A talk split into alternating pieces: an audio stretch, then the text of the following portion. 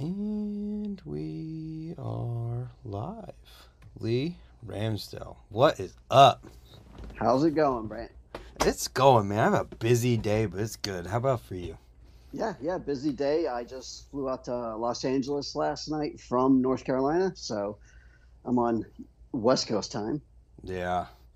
Three hours behind, so it's morning still there, which is crazy. Still, yeah, still morning. Ah. All right, I'm gonna compose myself, get out of my meeting phone call mindset, and get into the let's have a good, nice BMX chat. And the first That's thing right. I, I want to start by talking about is like I've started to do a lot more research for these since I gave them like the official name and and we're doing them a little bit more officially. And when I was looking through this, I just wanted to say that like I didn't know anything about you before the research other than the fact that I've seen you talking with a mic in props videos and that Yeah. you worked for Mongoose. Dude, I had no idea how much like you've literally done everything in BMX. Well, it, it, You really have. it's funny because I, I, I think when I knew, you know, I wanted to be a pro rider when I was a kid. It was just uh, you saw the the old guys like R.L. Osborn and Ron Wilkerson, and you're like, Mhm. oh, that's what I want to do. And and, but it's funny once I started, you know, competing and everything. I was like, I'm I'm not that good of a competitor, like Mhm. you know. And I, I realized I was kind of more of a personality and more of I just kind of I I just loved every aspect of BMX. I wanted to do it all And, And I I, was like- learned that. and I was like, okay, so I'm not going to be great at one thing, but I'll be good at some of the stuff, but I'm to have fun at all of it. Yeah, dude. I was it- looking at it. It's like X Games. He's also been like a on-site like announcer, whatever thing at X Games. So he's ridden in it and talked for it. And the fact that you ride everything from trails to street to skate parks, you manage companies, and then there was something in a thing that I read. I think it was on LinkedIn about co-hosting the premiere for Joe Kid on a Stingray or whatever. I was like, what hasn't this guy done?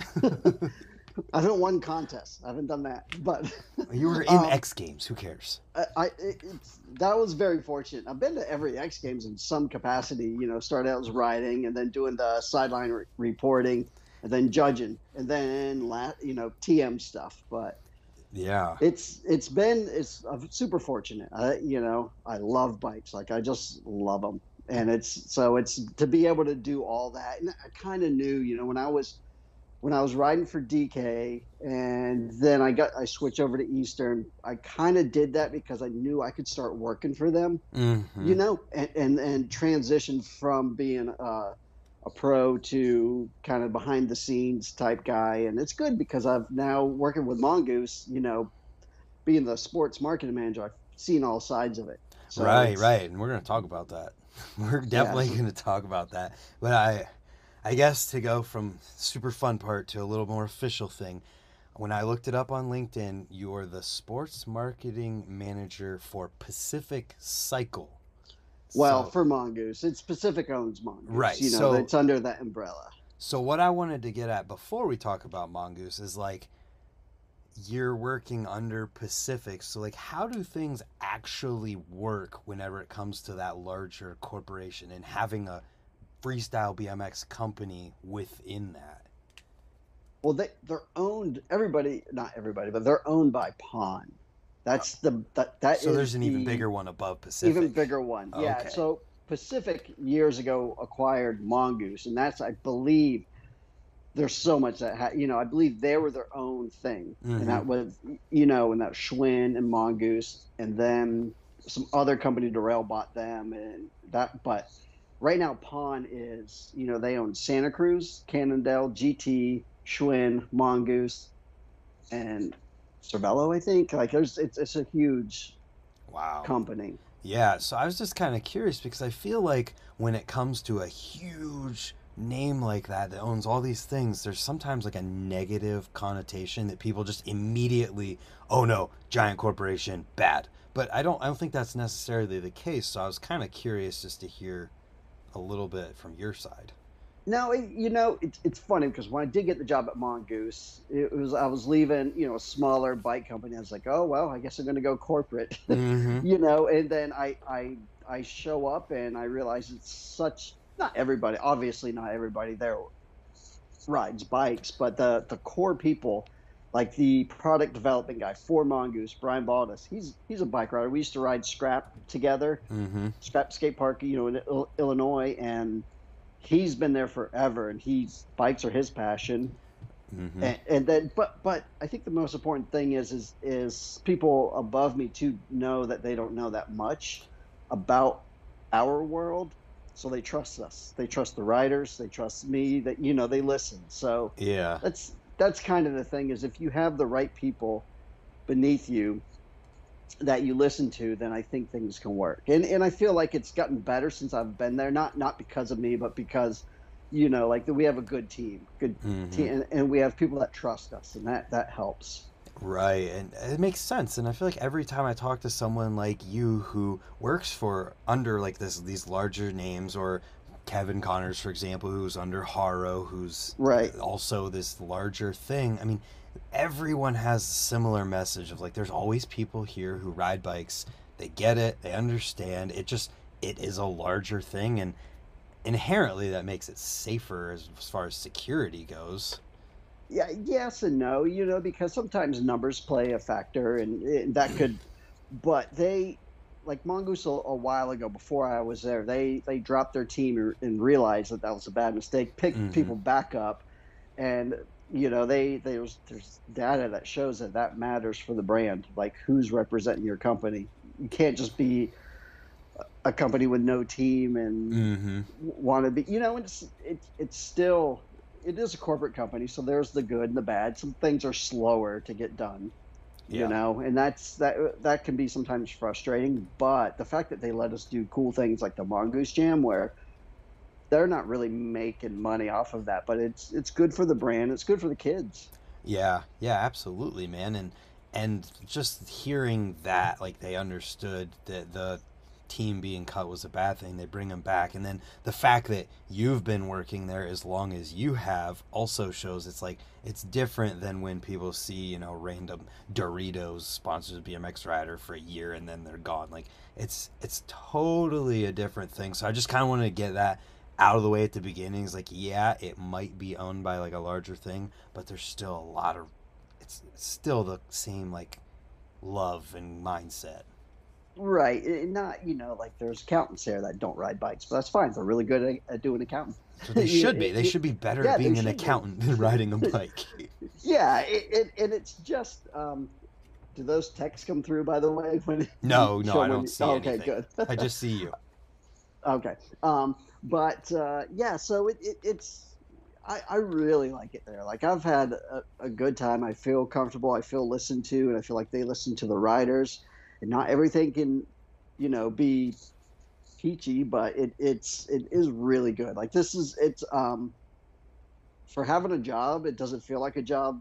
You know what I mean? And it's Mhm. it's the best place I've worked in in a long time. That's that's great. It's, I mean, I feel like it's kind of a good way to find the balance where you've got the good side of the business aspect where the people might not ride but they're good at the business part. Then you got the people like you who are core and ride and you get it in the BMX world to come to the middle and make something like Mongoose or Haro GT for example. Like they're all doing good stuff in the BMX side.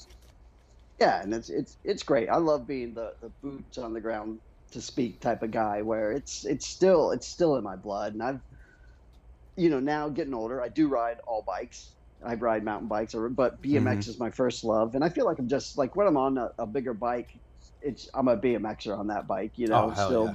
same attitude same everything but you know it's it's funny because if I wouldn't have ridden mountain bikes I don't think I'd be riding my BMX bike as much just because my body like I had both my knees replaced Yeah. so I can't do anything like hard impact, and it just keeps me on a bike. But man, it makes when I'm on a, a different bike other than my BMX, it makes me miss my BMX, and I go and like ride that as soon as I can. Yeah, that's that's awesome. I'm glad to hear that the other side keeps you into our side even more. That's good. It does. It's it's yeah. Uh, so I'm curious too. I mean, we already said your official role at Mongoose is the sports marketing manager. How long have you been there? Since 2014. Dang. So we're going on thir- not 13, No. eight years. Eight years. Yeah. No, no, I'm wrong. Nine. Nine. We're going on nine. Yeah. We're bike riders, not math. We Nope, established this already. not.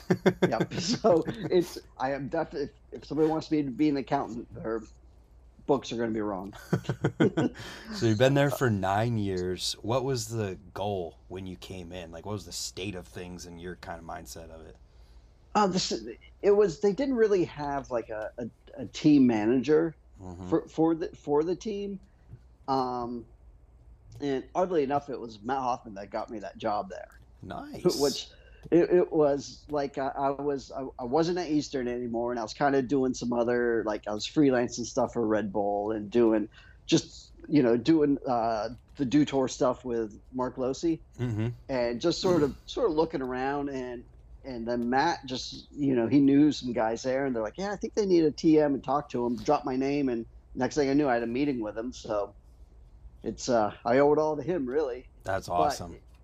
So they didn't really they had a tm this guy chris mccardle out of the uh, uk but nothing in the us and so i just sort of started with that role and doing social media. And then like i said my first flight there I, I i'm going and i look up as like all right this guy steve wilcox is picking me up. And i happen to google search him and i it came up this big dude in a suit with glasses. I was like great. Here i go corporate america or whatever. Yeah. but it, it was the wrong guy it was this Oh, dude. He rode funny. he rode mountain bikes and yeah, picked me up and it was it was awesome.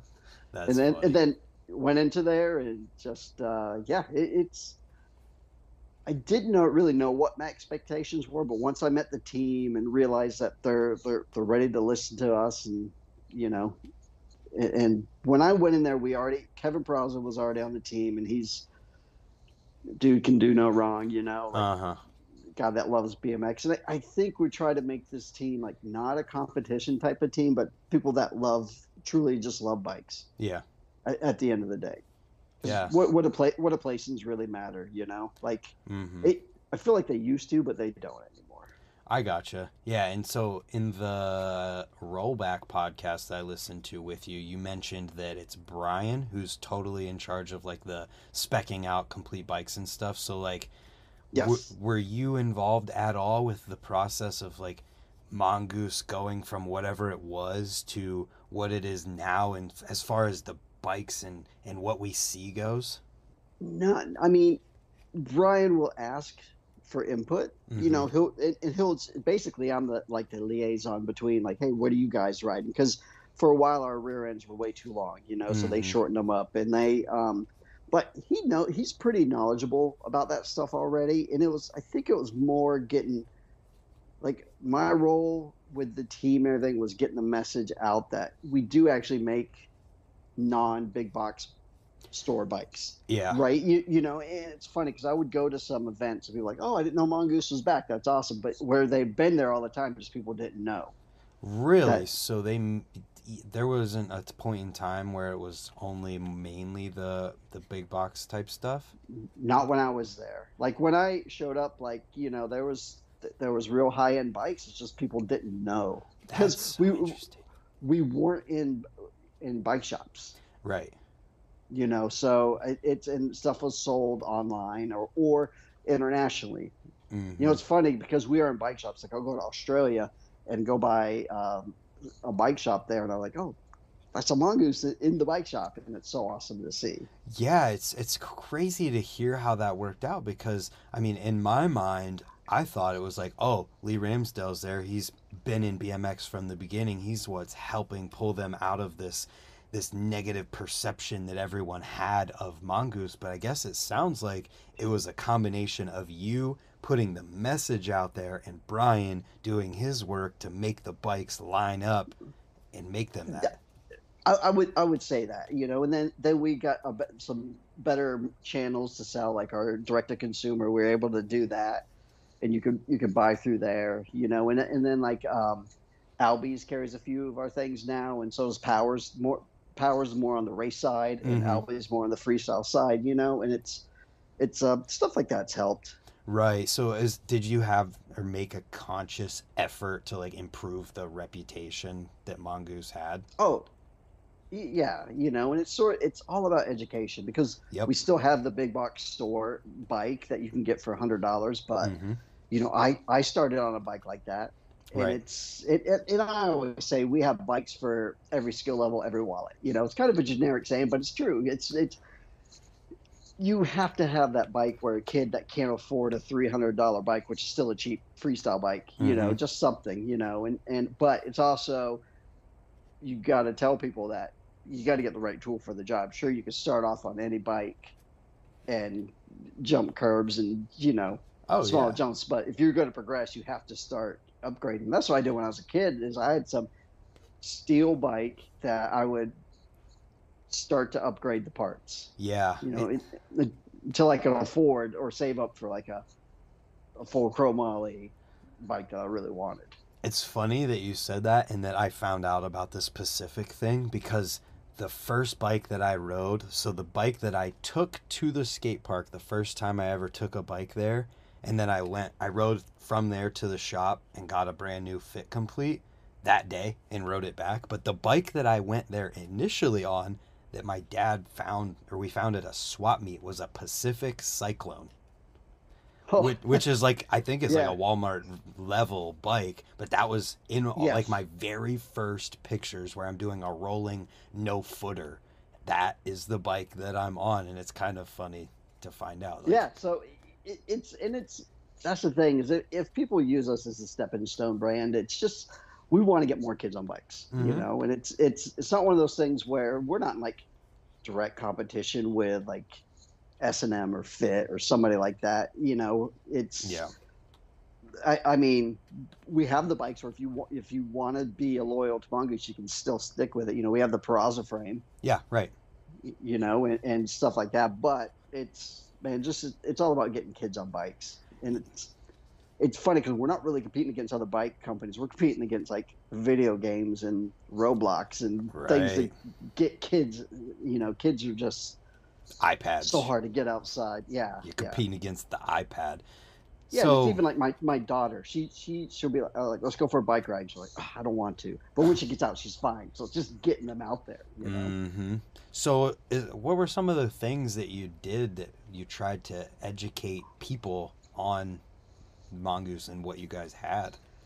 Just go to go to more events. Go to, to real like it, in person events where people can walk by and see us. Uh, or social media. Yeah. You know, we did we we when I got there, we didn't our the original Mongoose account was hacked, and so I started that from from zero. Started Oh, a new man. account, and then it it's uh, I've never done the any of the the scams or schemes to to get more followers. I feel like all ours are natural and you know Mm-hmm. like people that want to be there and it's just and, and then have just doing our events our mongoose jams and just trying to be at, at other events just where i can talk to people Yeah. and, and then educate our riders as well about you know what where you can get stuff what we have what the difference between this bike and that bike is Yep.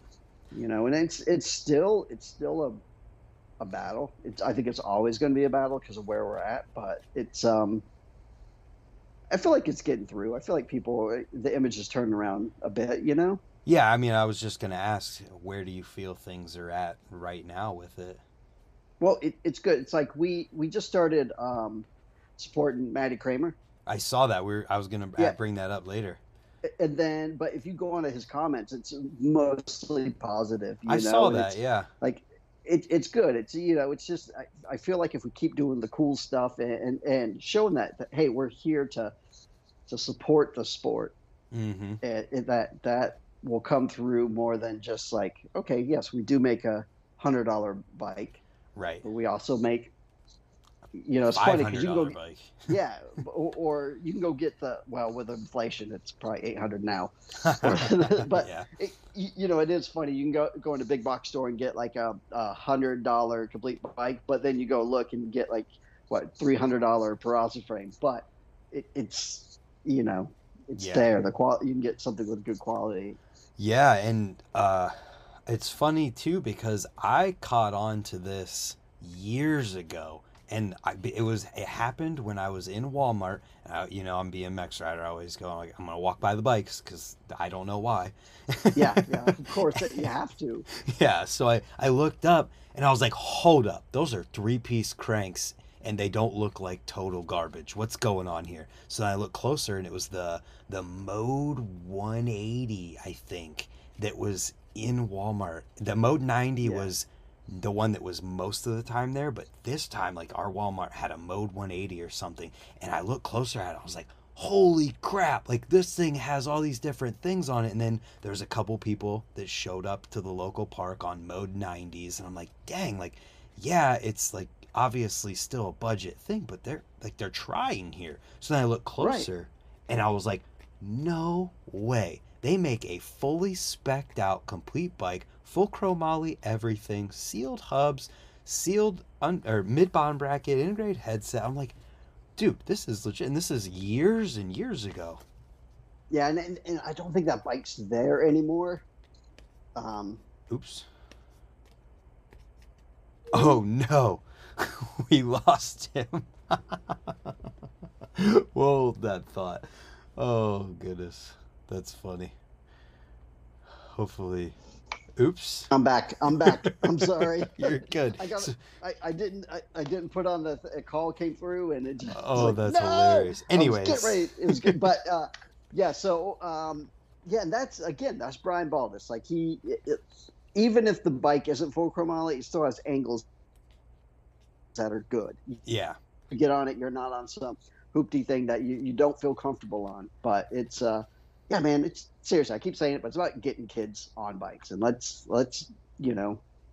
Yeah. It's just like, and I even heard, uh like you know, I, I used to be like, oh, scooters at skate parks, and then but if you're nice to them and say, hey, try this bike out, that's a good way instead of you know, mm-hmm. instead of being a jerk to the kid, you're you're encouraging them to to try bikes. Right, and it was just well, it was so impressive to me to see that bike in Walmart, then look up and I'm like, oh my god, I know, and you know for a fact like that bike that's all specked out like that is made alongside other companies' completes. So I've had a mindset for probably five, six years now that Mongoose complete bikes at any given price point in comparison to other complete bikes are the same quality. And like you can't change my mind because I know they're the same.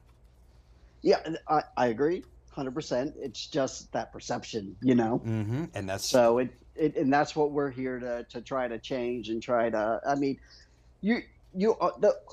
I think the biggest downfall about mongoose being where they're at, where they're at, is you get that that parent who remembers mongoose when he was growing up mm-hmm. and buying the bike shop mongoose goes, oh, they're great, you know, let's get this, and then something does happen because they bought the, the, the, the least expensive one and they're you know so that's the only back that not the only but that's a backlash that we get. Yeah. Because because they they expect more versus the the no name complete that could be spec the same. So yep. that's you you know and it's so that's one again it's all about education. Saying this this bike's great to start on great to but you, you know yep. you have to to know what you're getting yeah, and I've been a proponent of this education, especially on Mongoose for a while now. Just talking about like it's the same price point, it's the same specs. Sometimes, like whenever it was 2021, I think I did a whole bunch of videos on all these companies' lineups of their complete bikes, and the top of the line mongoose complete came in and it was one of the best values that you could get in a complete bike. And I'm like this is the kind of thing that we can talk about to get that negative reputation kind of out of there. Right. Yeah. It's and that's good. i appreciate i appreciate you doing stuff like that because it's it's people are are ready to you know talk crap right away when mm-hmm. they hear it.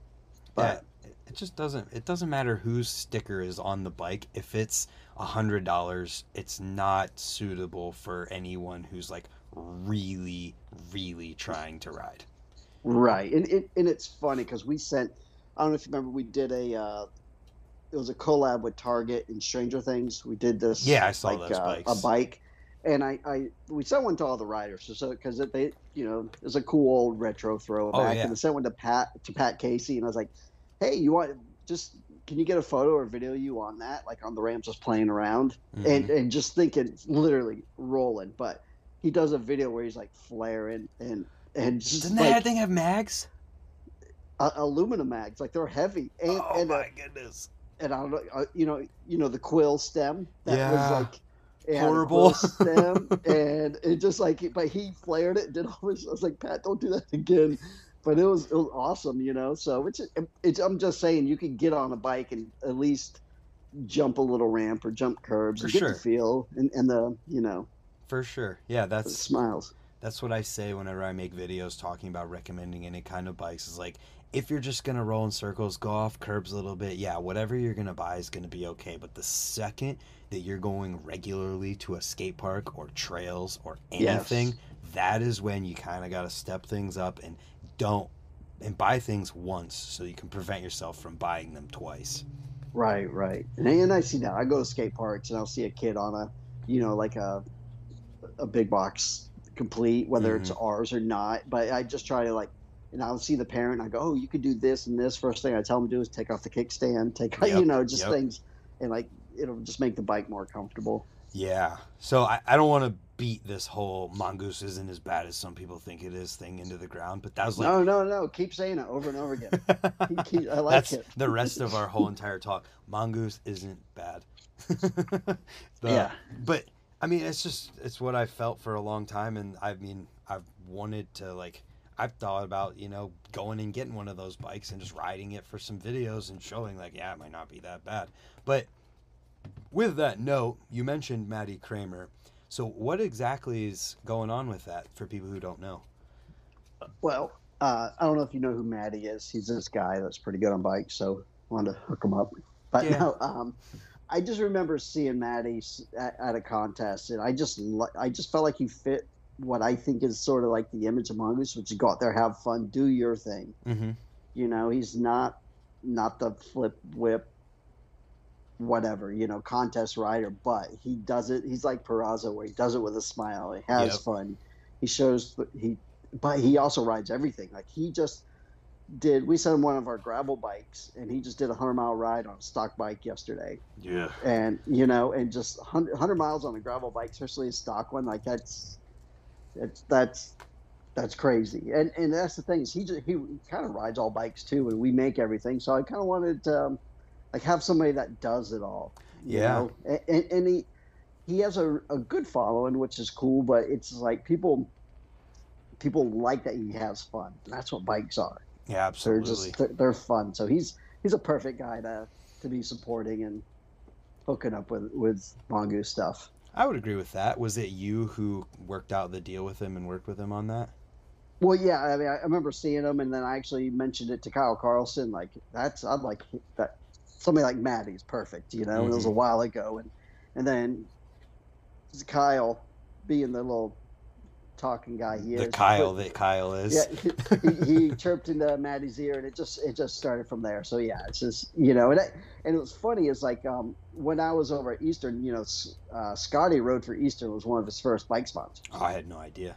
So I, I that was when he was like what 16 Mm-hmm. and, and, and just a madman. So it's kind of cool that I've, I've worked with both the Cranmer, Right. Cranmer boys, but it's um, it's just it's a good family. Like you know, their parents are, are awesome, and it's they're just they're all about bikes, and it's just it's really cool. Yeah, and I mean, it just I think it just makes sense for something like that. In that, like, and I think it's going to be a model that we see more and more in the future. In that people build this following on the internet through the YouTube channel, the Instagram, whatever it might be, and they're also a great person who does a good job representing the people that they represent. Those are the people I think that make the most sense in the future to really like target at the same time as people like uh, who else ben, Wallace and Greg Illingworth and and all the other people that ride for Mongoose. Like you have another horse in the stable, I guess. Yeah, you know, and you got like like Pat, like Pat's uh like he's kind of a quieter type guy, but man, his his riding speaks volumes. Oh yeah, you know, and it's and he and he does stuff differently. Like his free coaster game is like nobody else for real. out there. right you now, know, yeah. and yeah, and it's um, Yeah, I, so that's the sort of thing. Like, I you don't want ju- just a competitive rider. You want somebody that's, but kind of just embodies what BMX is about. Mm-hmm. And I feel I feel like Matty does that too. And that that's, you know, I always get emails from people going, "Hi, so and so's an influencer with millions of views. Would you like to do?" And I'm just like, "No," you know. And it's just yeah. like, you want the, like that word influencer. I hate just- that word so I hate much. that word so I much. am It's that, like- but I hate it. yeah, yeah, right. But so- so is everybody that rides for a company. They are an influencer. They're just called riders, athletes, what Stop Eh, but saying they're- the word. they're the truest form of it where they ride and love it. And that's what you want. You don't want, you know, somebody that that just uh, has tons of following, Mm-hmm. y- you know, but Yeah, I, I would agree. I think it's a good move, and it makes sense. yeah, so it's, you know, fit, fits right in with somebody like Kevin and even even Nikita, you know, she like she's out there having fun and she is a competitor, but it's like when you see her ride on a daily basis, she's out there talking crap with all the guys and having a good time. That's good. Yeah, I've never I've never been around her uh, in any kind of capacity that wasn't an event, so I don't Yeah. have any People are di- people are different at events than, than they're not, you know? Like it's it's uh I go to some of the BMX races and it's a a different different Oh, world than what we do. It's very competitive. Like I, I'm like uh, you know we sponsor Cam Wood, which is funny because you know there's that Cam Wood freestyle from Salt Lake, mm, and then there's Cam Wood, our BMX racer, he's from Arizona, but he's very focused when he's there. But then I've been on some like uh, demos with him where we're just at a track mess around, and he's just the, the the dude smiling, goofing off, having fun, you know. yeah, So, so contests are, are definitely a different place to meet people because the ones that take it real serious are focused and they're not they're not there to to chit chat and you know yeah. Well, I mean, and, for those and socialize. But for those people, I mean, that's how they pay their bills. They have to be focused. right, right, I mean, for some of those people, I guess not everybody has a, a sponsor that can pay all their bills. So it's a serious thing. It's like going to work. yeah, Whew. So another thing I'm curious about because you, I feel like you'd have a pretty unique perspective on how BMX is doing it in itself, being that you work for a company that makes bikes that are sold at a big box store and bikes that could be sold at a bike shop that are more higher end. I feel like you you might be able to have insight from different eyes on that, and I'm just curious how you feel BMX is doing. like right now, Yeah, this moment Like in it- time. I I think bikes sales, bikes, whatever in general, we're kind of feel like we're in a COVID hangover. Right, you for know, sure. like- yeah, every everybody bought bikes then. Everybody Yep. has bikes, and I think it's everywhere, not just bike shops or direct to consumer, uh, big box stores. Everybody is sitting on product, you know. Mhm. But I feel like there's BMX in general. There's a lot of guys out there. You know, I, I feel like I see more kids on bikes than I have in a while, and I, that's probably part of the COVID. We got to get outside and do this, you know. Mhm. But it goes in cycles.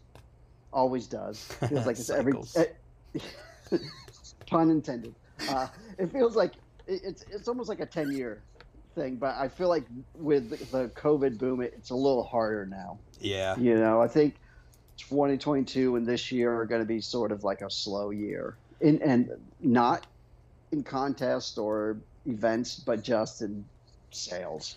Yeah. It makes sense, and I that's exactly why I asked you that to get your perspective because you kind of can see, maybe see. I don't know if you can or not, but I felt like you could maybe see things from that. And what you're saying, like everybody bought bikes yeah, during. e- even even the used bike market is horrible right now. I had a friend go, "No, I'm not selling my bike right now because it's everything is so kind of cutthroat." And you Mhm. know, you used to be able to like right when the COVID stuff started, you could sell a used bike for almost as much as a new one. Literally, yeah. Yeah, yeah, like cars and everything. But now that everybody has it, it's sort of like no.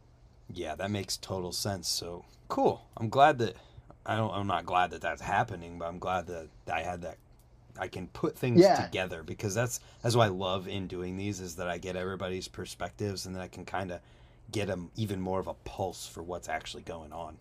Right, you know, and it's it's like it, it's comes and goes, uh, like ebb and flows. Like I was listening to the Mueller one you did, you know, and he's Mhm. pretty much like everybody's in that boat where they have, but but it's it's the people that kind of see it coming that that can, you know, Yep. come out of it better. Because I was, I was talking to uh, Mike Brennan, you know, at Merritt. Yep.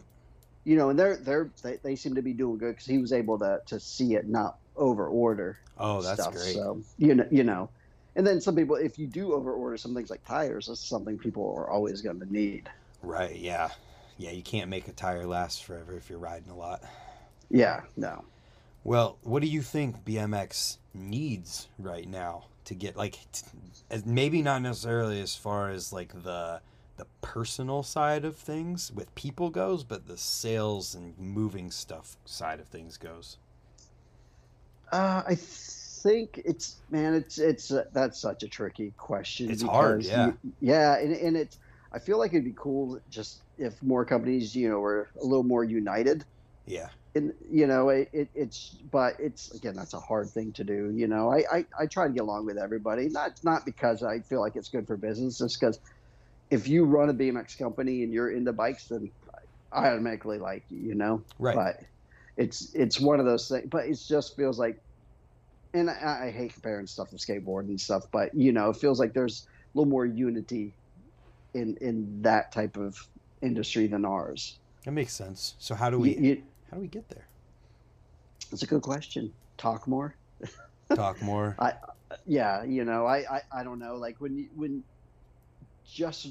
I, I feel like when we realize we're not against each other as much as some people think we are, like we like we have to battle for like I was saying earlier, like getting kids off their computer and iPad and making parents feel like okay, BMX is a cool sport. You know, you go to some janky skate park with graffiti everywhere, and the parents aren't you know into like oh I don't want to leave my kid here. Right. so it's sort yeah. of like trying to make something. And that's why we do those like uh, mongoose jams and that uh, we're this year we're not doing like our full on mongoose jam, but we are partner up with uh, USA BMX Freestyle. Yeah. we're going to be doing um, little jams before. oh yeah. events. Yeah, I talked with Shane about that. yeah. So it, it, it's and it's just a, to where if a kid don't want to ride a contest, he doesn't have to, but he can still come out and, and ride and show that hey, this is a good, fun, safe event to do, and and just get like I said, it's all about trying to do more more events. I feel like if if other like I know like there should companies should get behind smaller events more Oh yeah. or or or go out and do their own you know and that's why like i i i love stuff like um like what crandall does you know with his rumble in richmond it's a Mhm. it's a really fun event i don't know if you did you go to any of those I haven't been to one yet, but I think I'm gonna really try to go to this year's. Ooh, yeah yeah, th- those are so just doing those events are aren't easy to put on but they're they're worth it. When you see all the kids smiling and having fun and and you see the kids that come out there and just watch and they're like this is ooh i want to try this. Yeah, for sure. you know so I, I think companies doing more events whether they put on themselves or just really promote it you know i think that really helps a lot that and like how you talked about companies being more united or BMX being more united in that like if company A puts on an event and it's near com- where at whatever near company B they still can like people can work together to put on an event. Like two random companies could essentially you know show up and support the same thing because it's supporting the same scene yeah like uh, usa bmx events like last year were sponsored by multiple bike companies you know fit Exactly. was spo- was sponsored right alongside mongoose and Yep. it's just it, it, th- those are just really good because it's it is the first contest that a kid can ride and and do the whole series if they want. I mean, it gets expensive, you know, but they can at least go to a couple of them and see, oh, competing is good for for me, and that's why I like doing the jams though because you can see that you can go out there and be a part of an event, but not worry about the competition. Like when we did our Dirt Vana Jam in Asheville, it was really cool because we let the during the jam, like we'd like Peraza and Nikita and those guys, they would just jump in and ride with them. mm-hmm. So it was, it was just really cool to be like, I'm doing I'm doing a train with Kevin Peraza, like I'm following Kevin Peraza through this set of trails, and yep it's it was really cool to see that. Yeah, and and with the USA BMX things, those Friday nights they were already jams to begin with because everybody who was there and everyone who wasn't in the contest was riding that night anyways. So it just makes sense to do like an official. All right, we're gonna do an actual little pre-contest jam.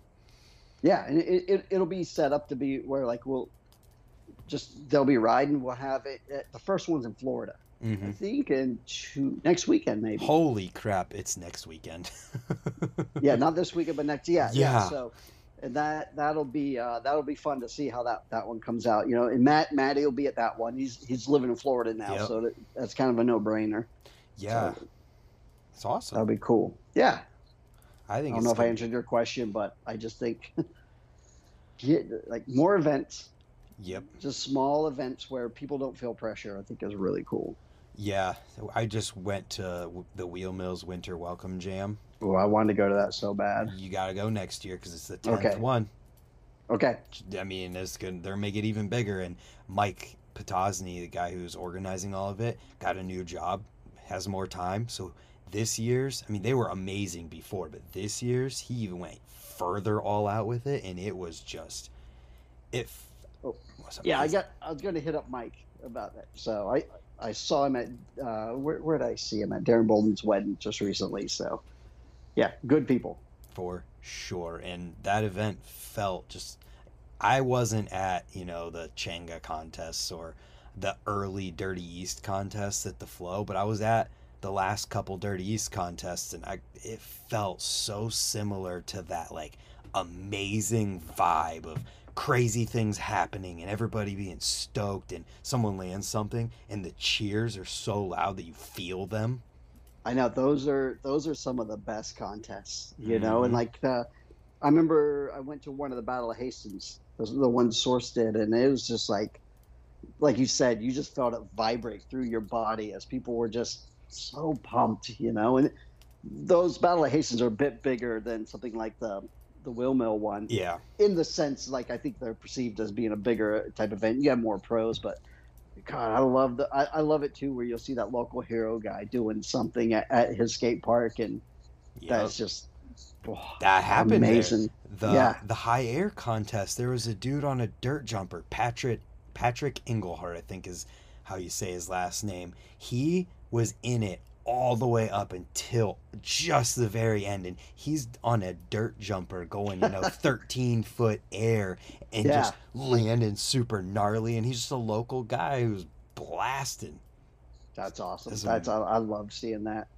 Yeah, we we definitely need more stuff like that, and I think the more we talk about it, the more it happens, and the more everybody comes together and realizes, like, yeah, BMX is this small pie that some people are competing for, but it doesn't mean that we can't all still get together and have an amazing time. Right. I, I agree with that. Hundred percent. Boom. Uh, no, I'm going to change gears a little bit because this is an interesting topic. In the podcast with Kyle that you you did, I know we're mentioning Kyle, we're mentioning you so much, but you know Too what? Too much. Too much. Cut it off. No. but in that you mentioned or he asked a question about am riders and mongoose and it made me realize yeah, mongoose doesn't I mean all, all those riders are pro level riders, right? The ones you do have? Yes. Okay, so so with that, Except for that guy Kevin Peraza. yeah. He's a top top amateur. Yeah, you'll have mess. that. You know, he just putting on that smile all the time. I was like, Yeah, yeah. no, but But- what it made me wonder is, do you feel like there's too many sponsored riders in BMX where you guys keep it smaller to where you might be able to do way more for them than you could if you had 15 AM riders? Yeah, I I don't know because I, I do want to get I would like to start hooking up some am guys, but man, that's that's a hard question because it it's it's what you can do. You know, I feel like having a smaller team is just easier to manage. Mm-hmm. It, it's easier to give more love to those people and do you know do do more for them. But it's like yeah that's that's per company you know how how you want that but it, it, i do like that image of where okay you have only these certain amount of guys on the team or girls and and that you know for a while it was only five people we'd sponsor Yeah. but and, and, it was just sort of like a conscious effort. Now we're a little bit more than that, but it's I still want to keep it small and a tight team. And, and when we do these trips, they feel so fun because you like they everybody gets along really well, mm-hmm. and it is and that's like when we do the trips, it's easier to do that team trip. You know, like right w- when I was on DK, we had a lot of people on on there, so it's harder to get that big crew together and do something. Right, where when you have this smaller team like what you guys have now, it's easier to be like, all right, we're going to bring every single one of them out for this one thing. Right, and that's what we try to do with our jams. We had that, we had everybody out there. Which I think, in some senses, it's better that way in a little bit. I mean, obviously, it's great when people get supported, but sometimes when I think about it, it does some, feel a little bit like there's too many sponsored riders who might just be doing it for you know grips or whatever it might be where the people if they if it got trimmed a little bit some people could be supported a little bit more. Yeah and that's i mean that's how how that's just what we chose to do you know? Right right. it, it, it depends how you know when fbm was around they pretty much just they sponsored a lot of people but mm-hmm. i think when you went into that you kind of knew okay this we're doing this for the love and and we're I'll just get a frame, maybe even at discount. But it, and I've flown some frames to people for sure, you know. But yeah, it's it, it's hard to manage when you have a lot of a lot of people on your team. That makes sense. Definitely makes sense. And obviously, like you're saying, it's a per team, per company type. yeah, for sure. Uh, I have an interesting question here that I want to make sure I hit. Says oh, no. uh, my buddy Austin from West Virginia just asked because I mean you guys are working with USA BMX Freestyle already. He said any way to work with USA BMX and bring back the jumping contest to some of the nationals. Oh, that's that. Uh, yeah, I mean, I remember they did those jumping contests at the yeah at each uh, event. Like NBL did that. that's a question for them. Actually, that's a question for Kyle. Here, let me get you Kyle's phone number. yeah, uh, you, you, know, it, it, I mean, it's. Uh, I'm sure. I mean, that that's cut sponsorship dollars. If somebody would come up and be like, "Hey, I want to sponsor this dirt jump contest," but man, they're hard at those nationals. It, they're. I went to one in South Carolina, the, the Rock Hill one. Mm-hmm. There was like 300 motos or more. It went on till like 1:30 in the morning. So I, whether or not they have time to do a contest in there, I, who knows? You know. Yeah. But that that would be cool to do. It's but I'm not the right person to to talk to. I think that. he was saying he said he started with Mongoose has money and resources, put pinning, pitching it in a way of like maybe Mongoose oh, can right, sponsor right. Mon- Yeah. Well, we're sponsoring the, the series, so you got to kind of pick and choose. You know, it's yeah. uh, not like our, we we don't have the unlimited dollar, but yeah, you don't have the blank check. No, we're not there anymore. Yeah, I, speaking on just how many motos they have, sounds like they might need to have like two tracks at these things. Have yeah, I know it's, it's crazy. time. That's not that's not every every event, but I know that Rock Hill one's a big big event. Yeah. So, taking things way back to talking about your riding career, you started riding when you were 14. What year was that? 84. 84. I, I consider that when I got my first like I always had a bike, you know. Yeah. Like I I was late learning. I was six years old when I learned how to ride ride a bike, and um, but then 14 is kind of when I got my first freestyle type bike, and that was just that generic bike. And I you know remember going over. My friend had a quarter. No, not even my friend. This somebody told me about this guy that had a quarter pipe. And I didn't know what a quarter pipe was. Mm-hmm. It was like mm-hmm seven foot tall, and it backed up like it was propped up against trees, and there was woods behind it. And he's like, "Yeah, this guy Greg jumps this." I was like, "What?" Yeah. I thought he jumped off into the trees. I had no, and then the next day I went and saw what he did, and I hit the quarter pipe, went maybe a quarter ways up, and I was like, "This is awesome." Yeah. And then yeah, it just started from that, you know. Yeah. That, that's kind of like you talked about me riding everything, and that's sort of what we did. Was like we'd go ride these quarter pipes or half pipes in the day, then at night we'd go to like the Burger King parking lot and, and ride Flatland, and just kind of rode it all. Yep, I was gonna tell ask you to tell me about Greg Bloom. oh yeah, he's he, he's just a guy that I uh, he's the one that sort of got me into riding. Yeah. And he's still he still rides now. He's like a year older than me, and he has some trails. They uh, people they're called shotgun trails in North Carolina. Oh, And- I've heard of those. Yeah, and he's uh, he had a house that backed up to to those, and like pretty much kept those going, and still rides. You know. How wild is that? That the guy who Yeah. got you into BMX is still doing it. still doing it. And we had a, we kind of had a, a a core crew of people, you know, and it's just funny watching those people drop out and who stays with it, you know. And Greg Greg was the dude that never cared about sponsorships or anything. He just loved it. Not saying people that do care about it. It's just don't love it. It's I I cared about sponsorships. So that was just because I I wanted to uh g- keep riding and keep doing stuff, you know. So. Mhm. Yeah, man, But- it. I'm noticing that myself as I'm, you know, get, getting older. I just noticed the people who are dropping out, but now it's to the point where a lot of the people who quit riding that was from original riding group, they had they got married, they had their kids, and now they're coming back. back, and they got I see that too. And it, it, it's cool. That that was one thing that was cool about us doing those um, retro repops. Yeah, It's it's seeing people like buy them and they're like, oh, just, and then but then they'll go buy a different bike that's that's they can actually ride because those are Mhm. spec to like they wore in the '80s, which are like 19, terrible 19 top tubes. geometry. Yeah, it just but it, it, it was something that it, it just brings back those memories and people are like, oh, I want to do that again, and and that's really cool. It is good going to a skate park and you see in like the the 40, 50 year old guys out there and they're just like just kind of cruising. You know, it's funny because I, I was thinking about how like now I'm having probably more fun on my bike than I have in a while because there's that transition from being a pro Mhm. to working and it, when you're sort of coming down from that it's it's a mind game where you're just like oh what are the expectations? And and now i'm just like no expectations. And people are just psyched to see a you know oh you're still riding. That's cool. But kind of like when i was 14 just get into it. I'm still just doing tables and x-ups and that's what i'm doing now. But i'm having that same amount of fun you know Yeah, So- it's pretty awesome that we have this thing in BMX that it might be physical, but to where it wears on our bodies, but we can still do it for as long as we can. yeah and you just don't have to be as crazy as you you were you know but Yep. it's I'll still do something every once in a while that scares me, and that's I was like, oh yeah, it's awesome. Yeah, that's that's always awesome too. But it's when you get that that feeling, you get all hot, and you start like, oh, Yeah. I, I have to do it. I have to.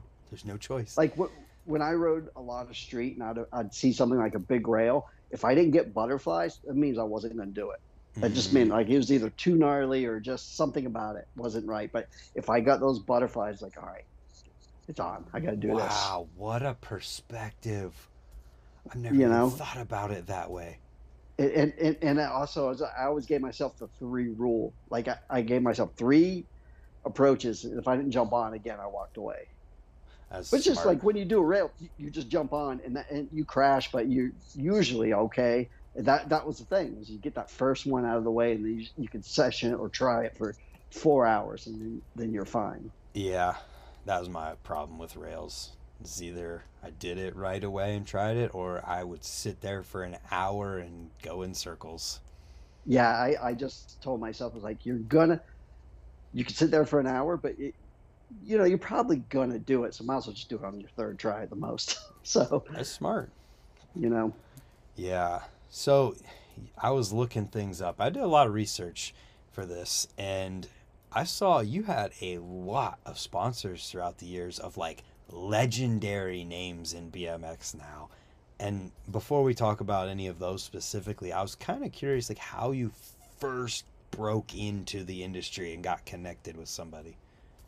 it was with, um, it's called To Be Home Cooked. It was my my friend Hal Brindley. He went on to do play clothing. Okay. again it's probably a lot of, like way before you know in the early 90s that that was that even before that in the well the, it was to be home cooked but he saw me at a local event and w- we didn't really know each other but he liked my sketchy style and he just Mhm. uh, having fun and not caring about you know about placing or anything but he he started sponsoring me Yeah. just t-shirts i remember getting those t-shirts it was the the biggest deal in the world you know i was like oh this is awesome yeah. and then that so that was my first, and he actually did help me get to some contests. Like I was going to the 2-Hip King of Vert contest Yeah. that Ron Wilkerson was doing, and slowly from there, people started seeing like I and I think it was helping that I I, I wasn't going that high, but I was trying really hard stuff and and I was just being having fun and being cool to people, you know Yeah.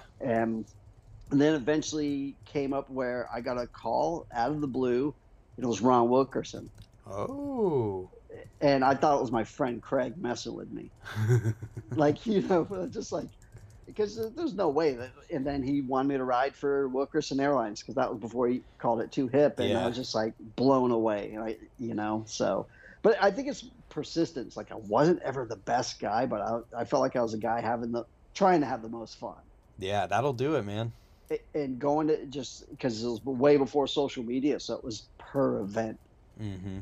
you know. And then I, I would just like I always tell kids, just go out and get out as much as you can. I mean, I was working jobs and just pay enough to where you get like six people in a car that only holds four people to, to you know, and everybody Yep. share a room and you get out there and you kind of just grind it until and, and and I was a guy that did want to be sponsored. You know, I don't know, I don't want that to sound vain or whatever, but I wanted, Nothing wrong with it. I love, I love that lifestyle. I wanted to be able to ride bikes for a living, even though riding for a living meant you're not, you're getting like fifty bucks a month for a while, but it's hey. still that that's all I wanted to do. That's it. You know. Yeah, I don't think there's anything wrong with having goals like that. I mean, it's not Yeah. having that goal doesn't stop you from being the guy who goes and tries to has the most fun. No, it, it it just made me have. It gave me the, the the tools to have more fun. Exactly. you know it get like i ended up on the road fools and those are just like memories that'll just last a lifetime Yeah, you got you got a good road fools memory off the top of your head for me. oh just like well we me and mike Ardelean we went on road fools too because dave Freimuth couldn't make it dave was originally going to go Okay. so it, it took two two riders to To replace make up Dave's for- one rider. yes yes of course that makes Fair sense. enough. so we um we showed up on that and that, i was just nervous and you know because there was a heavy crew on there Mm. It- y- you know it just uh but i always loved riding with like jimmy he was just uh, like we we you know just gnarly dude that just went for stuff you know and He then uh, mike too. yeah mike tag he was on there and that was just like I, i've already known tag so it's just like we would split up in groups because there were so many people and i was always try to be in the group with tag because he's he's just one of the best dudes just to ride with you know Yeah. but yeah good memory and it didn't seem like it but it was when mike accidentally burned my face I don't know about this. oh, we, we're um, just all sitting around the bus at the uh, after riding. I think we're in Portland, and Mike knows how to you know blow fire with Okay. uh, what was it 151 Something, some yeah. some liquor, yeah. But just take a lighter and blow it. So I was just like, oh, let me get a photo of that. And that was a point and shoot camera, you know. So I'm sitting there with the camera, and he was far from me, but he blew the thing, the fire, but the ball, like, it usually just sprays out and then it's done. But a ball of flaming alcohol just flew, hit me in the face, oh, and my. my face and my hair caught on fire. you got Dragon Ball Z. Oh yeah, for real. And so I'm sitting there smacking my face to get it out because the liquid's just sitting there, so it's still on. And then Oh. rooftop, rooftop was smacking the top of my head, like and like it went out, but I just like blistered up and everything. And then so I just went and got Neosporin and just put it all on my face. And if you look in there, there's an interview where I'm I'm talking with uh, my face is just shining. This is before they explained what had happened, so it looked pretty funny. Oh my goodness. Yeah. I, that's a good story. It was uh yeah, so I got my face burnt. It was fun. Uh, It's like a it's like the new age uh, skincare routine or something. Yeah, yeah. To have somebody blow 151 on fire just re- it really does does stuff for the wrinkles. Oh, that's funny. so I'm gonna try and go through and list everybody that you rode for, and if we have anything to talk about with them, we can. The first one I saw was Diamondback. The Diamondback was a uh, that was like a bike shop sponsor. You Oh, know, okay. I, I, I'm not like it was they the bike shop basically gave us a deal. The the first real one I could do like was this race company called Baden Company. I have that frame. next on my list. Yeah, so that was the first one. It was I was at an NBL when the NBL did. It was in Louisville. They they had a freestyle contest next to the race, Mm. and one of the racers was like, "Oh, you got a freestyle sponsor?" And he introduced me to the guy, and the guy sent me a frame. It was like a double XL. It was not a good frame for me to be on. Like, um, and that didn't last very long. And then uh, James Shepard hooked me up with a with a homeless. I saw homeless was on that list Yeah. too.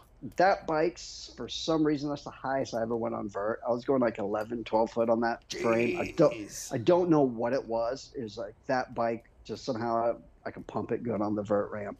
Damn. And then after homeless, I got the call from Ron, and that was the um, Wilkerson Airlines. yeah. And then I rode for him for like three years, and that was that was awesome. That was my first like real tour. Yeah. You know, we we we just cruise around the country and hit bike shops and things, and it was that was a great great experience. That's awesome. That was it was I mean it wasn't as like glamorous as when I was like in the 80s growing up and you Mm. would like the GT team would come or Wilkerson himself with Haro. It was like where you have like thousands of people watching, but it was really cool, you know. Yeah. Like to, we just went all over the country for that summer. Got to go to so much stuff, like so many different spots and ride and it was just a box jump, literally a box jump show, but it was fun. Hell yeah. Were you there for when 2-Hip started too, or was that after Oh, you? No, no, that was then. It was Wilkerson called me and said, "Yeah, I got this new company I'm going to do." Which was kind of bummed because I loved Wilkerson Airlines. Like that, mm. that Riot frame was is still one of my favorite frames. Like I just I loved it. It was ahead of its time Yeah. for the most part. It still had thin dropouts, but everything else was great. What about know? it was ahead of its time? It's just a bigger. Well, may, maybe it was at the time. It was just bigger. It was one of the first like big tube bikes. Oh, okay. you know, like for strength. And then Yeah. that bash guard was the best bash guard ever on a bike. It was nice and flat at the bottom, and it, it was yeah. I, I just loved the, the looks of it. Nice. You still have it? You know, now one of the things I regret. I talked to you know Shad. Yeah. I talked to him all the time because I I went and saw him last year at a there was a USA contest there, and I went and saw him, and he had one, and it just like I got on it, and then all these memories flood back, and I was like, oh, but it's um, it was just a that was a cool a cool bike, and then two hips. Then he started 2-Hip, and we actually I think the tour we did was for 2-Hip, not for Wilkerson. Oh, okay. Gotcha. Yeah, so Nice. and yeah, that that was good. And Cameron Birdwell just Oh my just getting on god, there. Cameron Birdwell. Well, wh- when I saw Cameron at our first shows, it's like, well, my job's done here because he was just like Pack it up. Superman peg grabs and you know, but Casually. yeah, it, it- it was really cool. That's that's cool. So I also saw Bully on the list. Bully was right after um, w- Wilkerson or 2-Hip, you know, and that was for a short time. Jody Donnelly got me on there, and it was just that bike was also a little bit too big for me. And th- then DK was pretty shortly after that, and that was Steve Buddendeck. Me and him have Mhm. been friends forever, and it started like really slow, like you know, just small, like hey, you're you know, you're on here, and then it grew into like a, a good full factory thing. That was an awesome team. That was really good when it, it was Doyle. Um, well, the first tour I did with DK, it was with Colin Winkelmann and Jeff Harrington. Nice. Those With- two legendary names. Yeah, it was Sweet Lou. Like I, I don't know if you know Lou. Mm-mm. He was he was our announcer. He was a it was, it, it was a really good good time. But we our ramps were really overbuilt and heavy. But that that tour was also a lot of fun. Nice. Um, what was I gonna say? Oh, I was gonna ask you. So you're talking about frames being a little too big for you. Was frame like differences in frame geometry something that people cared about or thought about back then, or was it just like, oh, Uh, this frame exists? This frame exists. Like I didn't, I didn't think about it, you know, Yeah. until like the the the riot frame for, was perfect. It was like a night for me. It was a, I think a 1975. Like it's under 20 inch. I Mhm. think what I think Ron Wilkerson still rides a, frame that's under 20 inch top tube. Flatland and freestyle at the same time makes yeah, sense. Yeah, you know, and and it, then I think around what was it? Probably like the 90s. You know, things started being a little more specific. Like oh, homeless was like that. Homeless frame was perfect Okay. for, for my for my size. And then Bully was more like race and just longer top tubes, you know. And the DK was when I first started realizing, like, oh, there's, you know, better sizing for me. Like when I had a custom SOB, Mhm. the Winkelmann frame, that was 19 and a half top tube. nice. But like now, now I'm up to like my my pro. I'm riding the Peraza frame, and that's a, a what, 27 a 20. Yep, and that's that's good for me because I don't do any kind of like technical stuff, you know. And it, I used to do no handed 360s, but I used to tuck the uh, I used to tuck the bar under behind my um, knee pad, Oh, gotcha. but it was a 19 and a half top tube with 7.5 tall bars. so it's right there, yeah. right there. And then, then when I moved to a, a, a bigger frame and bigger bars, I went and tried one, and the, the bike just dropped. Like, oh yeah, I can't. Yeah. So that, that that trick's done. Right. But it's pretty yeah, so- interesting.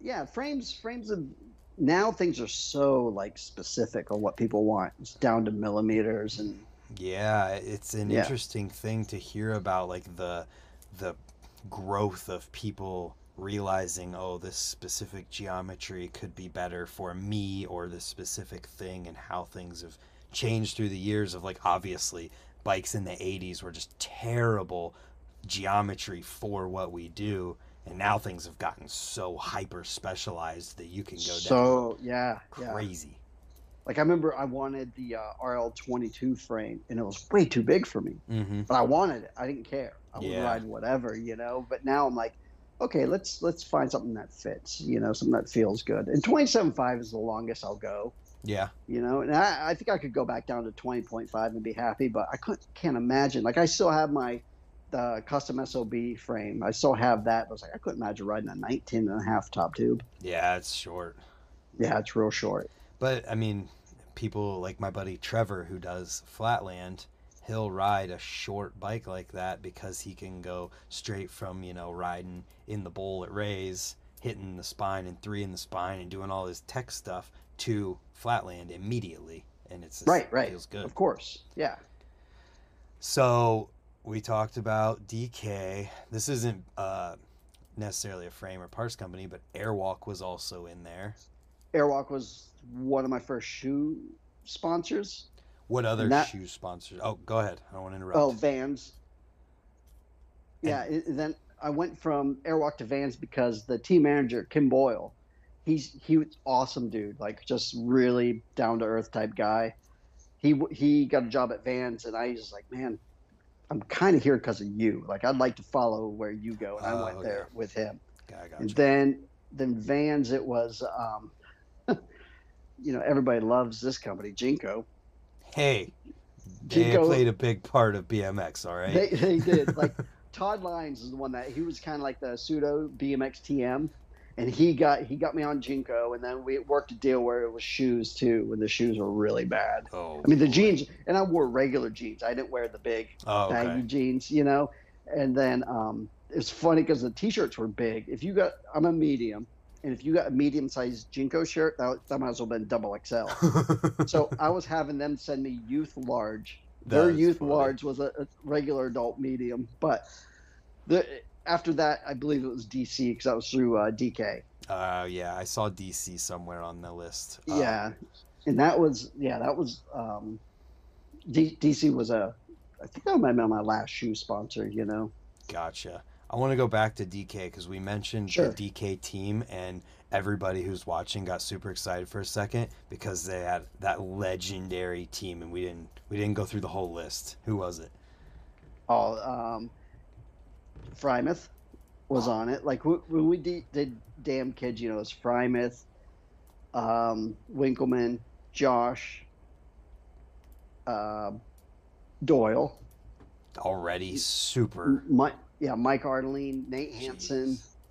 Like it, it's it's it was crazy. I'm trying to think. I know I missed people, but it, it was like doing that. The the first video, Damn Kids, was, was it, it's weird. It's just like you know, people would always do your videos. You would probably film for like a year, Mm-hmm. but it, that one, uh, Freimuth was the one main guy that did that video. He's like, "Hey, I'm going to come out for like we four or five days. That's what we filmed. you know, Wow, for the whole thing? for the whole thing." Whoa! Um, I'm pulling up right now so I can list everyone who's in it.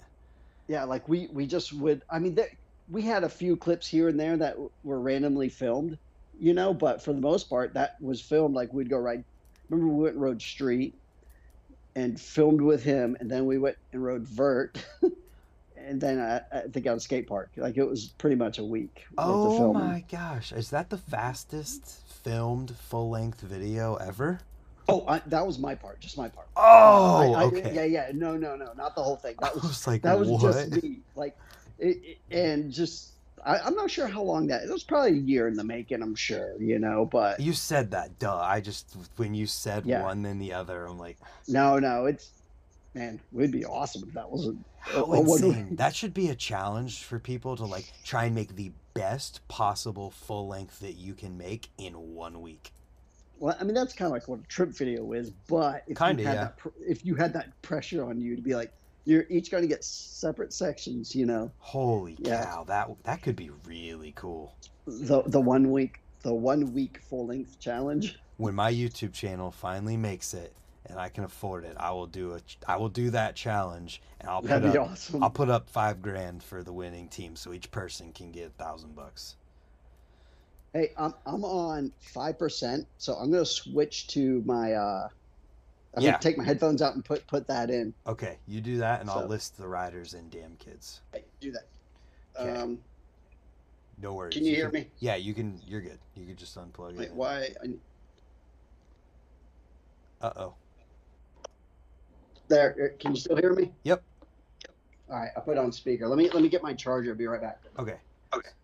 So we. ha- Yep, you're good. So we had Mike Ardelean, Brian Val, Chris Doyle. Brian Val, that's right. Yep. Adam Volk, Colin Winkelmann, Nate Henson, Matt M- Masik, Makic. How do you say that?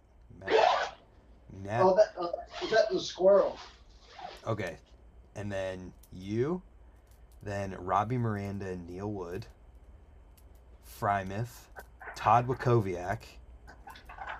Those are the people who had main sections. Holy cow, what a legendary team, yeah.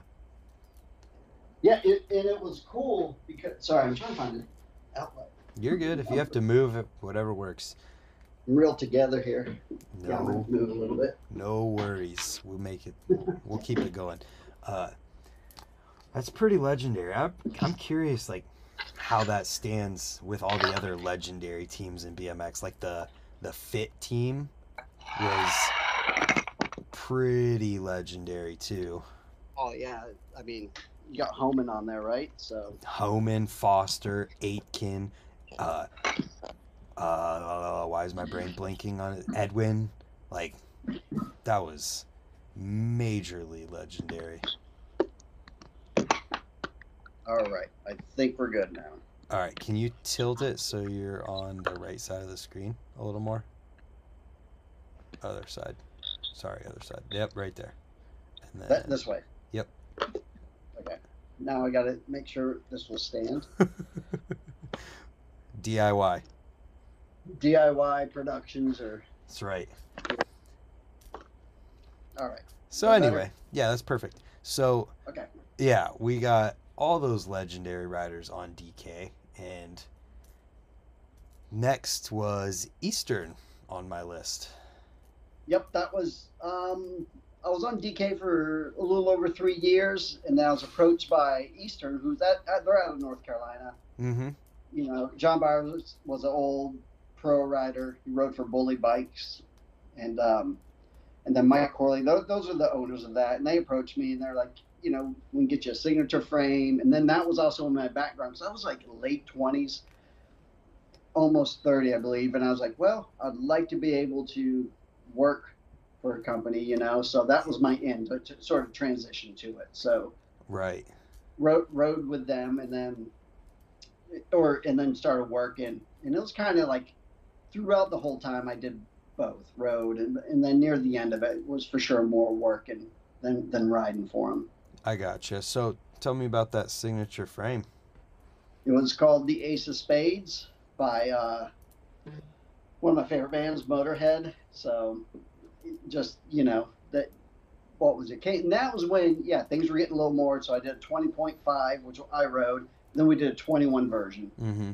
And that came, you know, was also a complete bike and stuff. And it was just basically the I got to design the graphics and you know the geometry, which geometry back then wasn't too. It didn't vary that much from company to company, Yeah. you know. But it was, um, yeah, I loved it. I was like, I still do have one of those frames. So, Good. You should. Yeah, you know, and then, um, yeah, I, it's just an honor to have a a signature frame. For sure. Um, when I was looking stuff up, I found a video on YouTube. There was a Friday flashback video. It was uploaded nine years ago to the Eastern YouTube channel, and it had the song by Weird Al Yankovic, "White and Nerdy," on it. Oh yeah, I I'm a big Weird Al fan.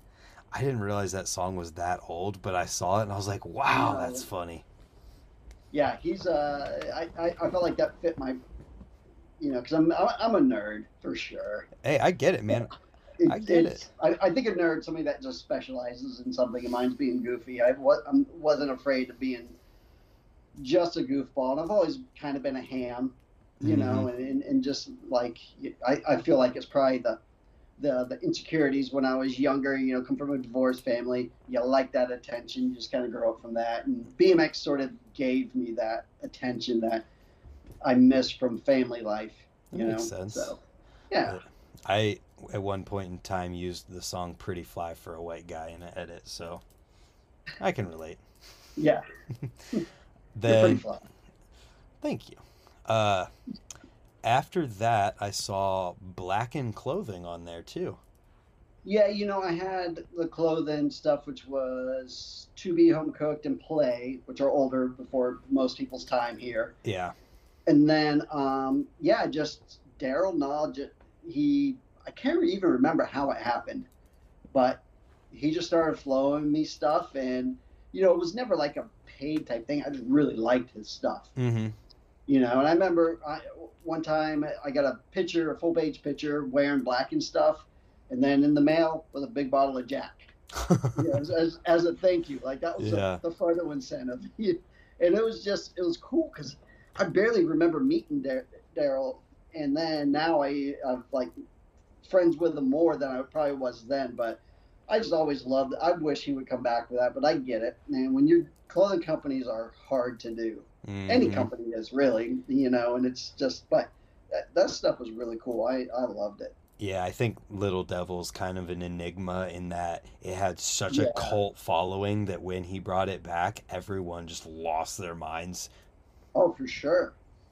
You know, I used to get to go. Like, I lived with uh, Van Homan for for a year out in outside of Philadelphia, and got to go to the little Devil Warehouse and ride that place, and it was what a treat that ramp was. Dude, I can't imagine being there in its original location. I went and rode Penn Skate where Yeah, where it was at before they, they closed. I rode for their last session, so ride. I was like in I was in a right there when the time ended and it was like, all right, skate park's closed now forever. yeah.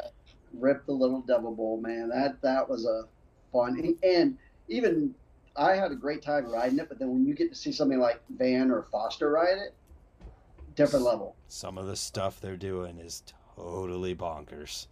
Yeah, like I just saw the videos. Maybe Brian posted him doing that like wall ride, like tran like Into the curve or whatever it was. yes, so good. Like well, yeah, the, I, I love living in that area because I get to go on sessions with those dudes and just like kind of normal, even normal sessions just are nuts with them. Yeah, it's that's so awesome. I can't even imagine how great that that used to get and crazy all the time. Yeah. So, this is a curveball. Tell me about orgasm orgasmic toaster. Oh, that was a zine I did back in the day, and I just like I everybody was having all these like kind of cool names, you know, like. hmm uh, um, or just something that was really related to bikes. And I just was just first thing that popped up, get it, toaster popped up, but um, it- I don't, I don't even know where it came from. And then I, this this guy, uh, Scruff, he was an awesome artist. He just liked it too, and he started doing all the um, cover art for it. It was really cool. It's just a a fun zine to do. And then I started sort of taking it more serious, and then I lost interest in it. Yeah. How long did it take you before you lost that interest? Probably, I, I would say three or four years, but to be honest, I was doing one or two issues a year. Oh, okay. You know, in just a little eight and a half by eleven folded over. Mm-hmm. And I remember near the end, I I did like color cover and like I was going and getting all the photos. Uh, was it like a where you go to the newspaper and you, you, you get them like legit to where you can scan them and they look good. Oh, okay. You know? Um, but I, I was doing all that and it just kind of took the fun out of it almost. And that's sort of like when I did my clothing company, Useless. Yep, that was next. For a little bit, I I'm good at the transitions. You are great at this. Um, but I it was just something fun to do, you know. And then I started taking it serious and getting it. Like it was in Dan's for a while, and but then I I realized I was kind of overextending myself. Mm. I still wanted to ride and still, you know, and, and so I just sort of lost interest in that as well. Yeah, running a business and riding is hard if you're trying to be like the full time rider and run the business full time too. Yeah, we did a we did a video, uh, like the last. I did three videos with them, or with with useless. You know, and the last one, which I was called filler. I remember doing like road trips and giving like per diem and all that, and it was fun. It was really cool to do, but it was a lot. Yeah, I I can only imagine, man. I just a lot of work to just do what it takes to make a clothing company happen, let alone make videos and plus try to be a writer too. And, and it was like we had our own screen print and stuff, so we were making the shirts. Oh, that takes even more time. So it just, yeah, it, it was just, I never, the only thing I would outsource would be like if we're doing embroidery on hats or Mm. windbreakers and stuff. But at the same time, I'm glad I did it all. It taught me a lot about business and what Mm. it takes and, and sort of like led up to my role here at Mongoose where I, I kind of see all sides of it. Yep. I think the more you get entrenched with the business and industry side of BMX, the more it prepares you for any kind of thing that you might do outside or you can make connections with those things so Right. easily. being on the business side sometimes can burn you out on what you love too, you know, and, Yeah. and, like it's it's you have to be able to separate it sometimes. But even when I got to make like hard decisions, like right when COVID happened, we had this event that we sponsored in South Africa called Ultimate X. Oh, I've heard And- about it. Yeah. We had to cancel it, you know, because it was like right in February, and it was just like I just remember because we had a lot of tickets, a lot, you know, it just sucked to do it. But then I remember I just went out and rode. First, I rode and cleared my mind. And I was like, all right, this is a decision we got to make. Let's cancel it. Let's do this. And Yeah. so if you can use riding to sort of help you clear your head, Yeah. you know, it's. But sometimes you can get entrenched in business and it bums you out and you don't want to ride. So it's kind of like figuring too. out that balance. Yes, It's, it's hard not to burn yourself out whenever you're that deep into every single aspect Yeah. of it. But luckily, I think I feel like I get the feel from you that you're like the kind of guy you just want to be so involved with BMX fully that it's like that's almost what's fun. It is, and it's the older I get too. I feel like the better, the more love, the more it, it's cool. Like going to going to events or even just seeing like young kids come up and like that one video I just saw. Um, that Japanese, eleven year old Japanese girl. Did you see that video of her going through the trails? Like she eats it and then they. Yes, it, j- she Yeah, hits a big jump. Yeah, and- eleven, and like you, you look at her Instagram, she's doing candy bars, and it's just like stuff like that gets me so pumped just to see, like her, her the the older people like make like encouraging her to get through that set. was just stuff like that's just awesome. That's what it's about, you know, like Mhm. going. Going to going to uh, skate parks like there's um, what kind of got me psyched too is we have these local kids they're like anywhere between nine and 14 and i'm friends with their parents their parents are my age their parents Mhm. are actually younger than me they don't ride but their kids do and so we'll go to the skate park and I'm talking with the, the parents but then i'll go ride with the kids and you know we'll play games of bike and it's just it, it, it just gets me psyched you know just seeing that side of it too where for a while i was just going to contests so all i was getting was the pro Oh side. yeah. you know, and that's why I like these amateur events too, because you get to see these up and comers. But to take it even more is where you just go to a skate park with the kids that are just riding. You hear them talk. You hear who their favorite riders are. You know, and it's like one this uh, one kid Levi. He has a Peraza frame, and it's cool because he got you know he's got the Peraza pants from then when Vans did that, and it's just it's cool seeing that. Like he's loves Kevin and likes the the frame, and it's just really awesome to see that side of it. Then you got another kid who his name is Tyson. He just got the what the S and M 18 inch one. Loves it, you know. And it's just, Mm. I like seeing kids start their journey in BMX, and then they they pick their brand, they pick their favorite rider, and I, I remember being that kid. You know? Yeah. So it's That- like, and that's that's what keeps me. It's just I don't know. It's, it's weird thinking that I've been doing this since I was 14, and that the love is just keeps growing. Dude, isn't that crazy? I just got chills when you said that. Yeah, like how how, how I mean, really, like what what kind of like think of pro football players uh, that you know you got to be done and at a certain age and Like I dirty. don't know. Yeah, Yeah, any I mean there's a lot of other things. I've realized, you know, I've I was at a point where I'm like there's nothing like BMX that exists, but I slowly started to realize there are some other like smaller subcultures of things that are somewhat similar to BMX in that they have like their smaller core group of people and they have the smaller companies that support these people, but they can and they can do it for a long period of time, but yeah, it's still like it's still this very very rare very special thing that only a very small group of like activities that people can do have right. And then- when you, I mean, you can go anywhere in the world and show up at a skate park, and there's a kid on a bike, and you have that instant connection. You don't even have to speak the, the language Yep. that they speak, but then you just you, you're just you're kind of bonded. You ride, you get a cheer, you cheer them. It's it's crazy, you know. Like, yep and, and I always wonder that too. What other industry has that? Like, is there is there a professional yo-yoer? yes You know, that can go out there and, and he's psyched, or a hacky sack guy. You know, that, that oh, oh, actually this- this is- exists yeah, but there, there's got to be like, I, you know, and it's uh, I- there's it's out there. Like you got my brother's a big, you know, fishes and surfs Yep. and kayaks, and you know, but there's that people that do that stuff. But still, man, BMX is just oh, see, well this is what made me somewhat made me realize this actually is because i had an idea i wanted to do an ice is that a dunk? Is that a Duncan? yeah Is that is that the only brand? Is there a hardcore? Is there a hardcore? There's so yo- many. Yo-yo. There's so many. That's what I was gonna get into actually. Is that because I had the idea I wanted to do uh the a yo-yo trick in an ice pick, like my weird ice pick stuff. I'm like, I'll do a yo-yo Yes. trick in it. It'll be cool. So I went and bought this yo-yo, and I'm looking up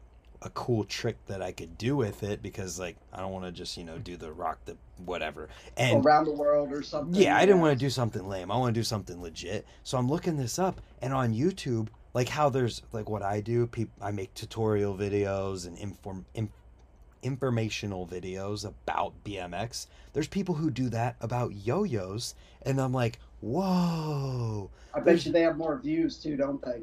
Uh, a couple of them, yeah. No, but it, well, probably yeah. That, that's pretty niche, but well, I'm excited. I can't wait to see what you do. I already did it. Oh, you did it. Yeah, it's it's been up for a few months. It was a Oh. while ago. It was. Oh, I, well, I, It's I- okay. I, guess I better go find it. yeah it's it, either way uh but i just that's what part of what made me realize there's other subcultures similar to bmx that exist where they do have these tight knit things but the difference is that it's way less accessible because like if you're a pro yo-yoer and you go to another town if, if there's not an already scheduled yeah. event where do you go Right. There's there's no like, yo, here's where the yo-yo was. i mean maybe there is Yeah. and we just It's don't probably the longest I've ever talked about yo-yos, by the way. But uh, oh i'm getting memed i don't i know it but you know what that's fine Yeah. No, it is. It is. And, and I feel like BMX has also taught me to be more accept, accepting of, of things that I might consider goofy. Like if Mhm. I, if I went and saw five people sitting around a circle doing yo-yos, I probably would be like quick to make fun of them. But then I'm like, man, I just ride a bike, and it's Yeah. it's something I love. And then I, you know, and I try to, to put myself in that, their shoes or, you know, just being like, it's, it's do what you love. And, and that's something I'm trying to teach my daughter too. Like, you know, like don't be embarrassed by this. It's if you like it, have fun. Yeah, and when you break it down, man, it's the exact same thing, just less dangerous because and you might not learn as much about like life as you do from BMX because of our like street riding aspects where you learn street Sure. smarts and those stuff. But like the activity itself is that you're trying and failing and trying and failing until you get it. Yeah. And, and, and it's now, now I don't get that trying and failing as much because I don't push myself as hard just because of age, you know, and that, that was mm-hmm. a big decision when I had to get both my knees replaced. I knew I wouldn't be able to like do a flip fakie anymore, or do a rail because I can't do anything hard impact. And it's, Yeah. But it's it's. I my quality of life has gone up because I can walk better, you know. And it's funny talking to like I was talking to Moeller. He got some like hip surgery, like you know. We have a lot of replacement part talks. Yeah. It's it's, it's funny, but Bionic. yeah, but it's it's still I'm able to ride my bike and and every once in a while push myself, and it's I've learned to become a smoother rider because I was never the smooth guy. I hmm was a dude that would just crank out a quarter pipe and land like a bucket of crap, you know. Yeah, you're five in the quarter and landing in the bottom half of the tranny.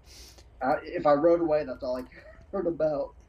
But um, yeah, it's it's BMX is just I I can't explain how worldly and just you know it's it's made me just by going to different places and Yeah. hanging just yeah the cultures and it's it's opened my eyes to so much that it's the no school will ever be able to replace that Oh no, you'll never. Yeah, that's the whole thing of like I meet people all the time who don't ride that just the life experience that they don't have even at an older age that I do because of my bike is something that I you can never be too grateful for.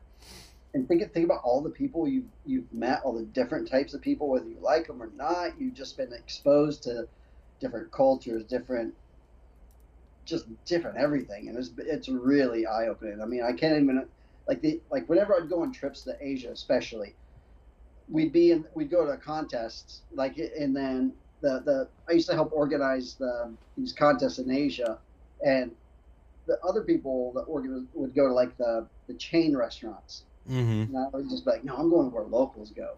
And I eat, you know, I've had stinky tofu, which is the most horrific smelling stuff, but it tastes fine. It tastes like sweet and sour tofu, you know. It's just cool to, to get to experience all that. And I try, I try to, especially now getting older, I do try to take advantage of where I'm at and, and experience local cultures.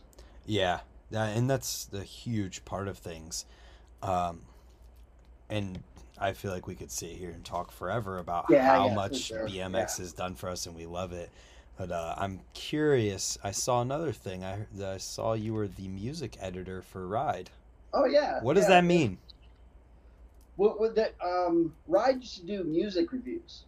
for CDs and you know and um, would, would come out and Mark Losey was the editor of Ride and honestly I just think he didn't want to do it anymore but Okay. so I like I would get a bunch of CDs sent to me and and review them and it was it you know you just, a whole there was just a full page dedicated to music. And I, I, I would also do like I don't want it all to be my opinion so I would have guest uh, reviewers that Oh, would nice. review what they liked and didn't you know and it was it was always more fun to write a review on something you did not like at all than like a review you like because it's fun to but uh, you know I I try to be funny with it Mhm. and but it's really cool because I would I would get messages from people going oh I read your review on this album and turned me on to this band and that's kind of cool you know Oh, for sure. It, and I was more of a, a punk type of guy oh yeah. yeah like you, you know like that's that was sort of I, I did two years of the band's Warp Tour Nice. and that those tours were awesome because Oh, I would get yeah. to ride with like Hot Water Music was one of my favorite. I don't know if you know who they are, but one of my favorite bands like Bouncing Souls, NOFX, Bad Religion were all on those tours. So it was really cool to be able to do to, to do demos while they were playing. Yeah, it's awesome. Did you ever meet any of the people from those bands that were like saw you riding at the thing and were stoked about it? I did like um, I'm, I'm friends now with the guys from that band Hot Water Music. Oh, nice. Smaller, like, um, and then their drummer George, he's now also the drummer for this band Bouncing Souls, which is also one of my favorite bands. So it's, it's cool, like, still, you know, chat with those guys, and when it, when it, and if they come through, they'll they'll hit me up and go see them. So it's That's because awesome. it's similar lifestyles where you're just cruise, you go around the country doing your thing for people that like you and yeah. want, want to hang out, and so it's cool. That is cool. I remember I was at uh, a The Devil Wears Prada concert uh, at a festival here in Ohio. I don't know if you ever heard of them, but No, Well, it's a- it's one of those emo screamo type bands, and I was probably 15 at the time, and I was wearing a shirt that had a huge. It just said "Huge Fit Bike Co." And Yeah. I was just being the dude who, like, I noticed that the people from the band were hanging out by this fence, and like people were going over and getting pictures with them and stuff. So I just walked over there, and the one guy from that band, the singer and guitar player, saw my shirt, and he's like, "Oh, you ride?" And he's like, "Oh, I used I ride, and then this, he used to ride too." And I was like, "Whoa!" That's so awesome. because Yeah. they end up being like a huge band in that scene of music or Right, whatever, right. and they still are. They're probably way bigger than they even were back then. And it was just like, "Whoa!" Like this dude just saw my shirt and was stoked. It's so good. Like I remember, like that band Bouncing Souls are from New Jersey, but they they they have a song called the BMX song. Mm, You know, where it talks about somebody riding by on their hutch. you know, which is an old that's awesome. yeah so it, it's cool whenever a band you're like are into the, so the best story i have about that is so i'm on the warp tour sitting there eating lunch just in the bus Yeah. and knock on the on the door and it's uh stefan from the, the guitarist from deftones Oh, he acted nice. like because he, rode he was riding wilkerson Oh So no like, way. hey is, is Leigh here do you want to get and so we went out and rode and hung out all the time and it was it was awesome That's so You know? sick. like yeah just being able to like bmx just brings people together can't, If- can't say it enough the, it's like when you have all these things happen, you just realize how small of a world the BMX world actually is. yeah yeah It's tiny. sure. Um, moving along there with other stuff I saw, co-hosting the Joe Kid on a Stingray premiere. What does what does this mean? Yeah, like did you ever see joe kid on the stingray I don't want my audience to know. it's it's it's um it was like a movie sort of like that um what was that dogtown Ze- oh yeah? Lords of Dogtown. yeah well it, it was like it was basically a kind of the history of bmx Mm, and um, Mark Eaton was the guy that that made him and I can't remember the other guy's name, but they made that video or movie. It was a it was a full movie, Yeah. and Jesse James, you know the the Chopper guy? yeah he he was the one that narrated it. No way, that's sick. Yeah, so it, it was um, it was just they did a a like a red carpet premiere in Hollywood, and it was to try to get uh, buyers to buy the film so you could see it. And it To get And- and, uh, distribution. Right, exactly. And and so me and Fuzzy were the the hosts of for. Do you remember Blue Torch? Not no no no not Blue Torch TV. What was the other uh, action sports type? Fuse? Was it Fuse? I can't remember. Well, there, there was it was just some cable action sports TV that they used to play like surfing, skating, BMX. I know what you're talking about, but I can't remember if it's Fuse Yeah, or if it's something else. I don't know why it's uh, blue or fuel. Fuel. TV. Fuel, that's it. it and it um so they were the ones that were doing it. It was like a thirty minute thing and then then me and Fuzzy were interviewing people that were in it or, you know, like BMX legends. Uh, Spike Jonze was there. We had we did a little interview with him and Nice. yeah, it, was- it was so it was, really cool. It was a unfortunately I don't think it got picked up like by big distribution. So it, Mark put it out on his YouTube. You should look at it. It's a it's a pretty cool film, man. There's somebody who had been messaging me telling me I should watch this movie for like years at this point, and I haven't yet. So I'm like, Yeah, I, I need I mean, to. it, it's a movie commitment, you know. So, it, Yeah. but it's it's uh it's cool. He did a good job on it. I'll watch it. I'll make the promise. I will watch Joe Kid on a Stingray. No fingers crossed. No funny business going on here. I will watch it. But any, anytime you get to hang out with Fuzzy, and, and uh, it, it, that was a, just a fun experience. Interview freaking Spike Jonze, like that's sick. Because he used to ride, right? Know? And, and his uh, his girlfriend at the time was Karen O from the Yeah Yeah Yeahs, and she was there, and I, I had a crush on her. Oh but, my gosh, it was like full out pop culture right there. Yeah. Dang. Um, but yeah, it was it was good good time. So speaking about pop culture, the next thing here we've got uh being in Dave Mirra's video game. That's a highlight. True honor, you know, when Mirra like being a one and two and like just having a character that my my daughter can play me on a video game, you know, like it's that that was pretty surreal. And, and uh, ironically, I didn't play video games much, but it was uh yeah, I remember that that was one where it was basically they did the motion capture with Ryan and Dave, mm-hmm. and they um, you know, and then just kind of take photos of you and put your face over that. So it was the best I ever looked riding because I looked like on Dave Mirra's like his riding style. But it was that's that was just crazy. Yeah, you know, just I'm sure in in the video games. I got a, somebody recognized me at the airport once. Going, they didn't even ride; they just played video games. Wow, how wild so, is that? Yeah, yeah, so so crazy. Like it, it, was it was a dad came up to me and goes, "Hey, my kid plays you in a video game. Are you Leigh Ramsdell?" Or and I was like, "Yeah, it's just." But yeah, I am. How the heck? yeah, so it's just funny that they didn't ride, but hopefully that game got people into riding. You yeah. know. I hope that the the the one that's in works coming out soon bmx streets or whatever it is yeah it's it looks so incredible and what they've already released with pipe i don't know if you've seen what? that at all but yeah it's, it's so different than it used to be you know like you go play those games it's like playing an old mario game mm-hmm. now but it's yeah so that's that was just crazy it's just crazy being in a video game well, you're immortalized in a video game that's wild yeah, I'd like it to get out on because it's you can't just download it now, you know. So I wish they would do that. Not legally. You can you could still play right, it, right. but it's not easy. No, no. Um, damn it, what was I gonna say? Oh, whenever I started this by saying you've literally done everything like that, you've been in a video game, you XK, like you. What else? What's left? Is there anything left? I, I don't know, but it, it's just the being able to I, I like it. It's really cool. Like I said, I've never excelled at one thing mm. really, but it's it's I've had fun doing a lot of it, and it's really cool because you'll bring up something like, oh yeah, that did happen, and it just brings back these memories, and you know, like it's um, it's it's been a blast. How can I not?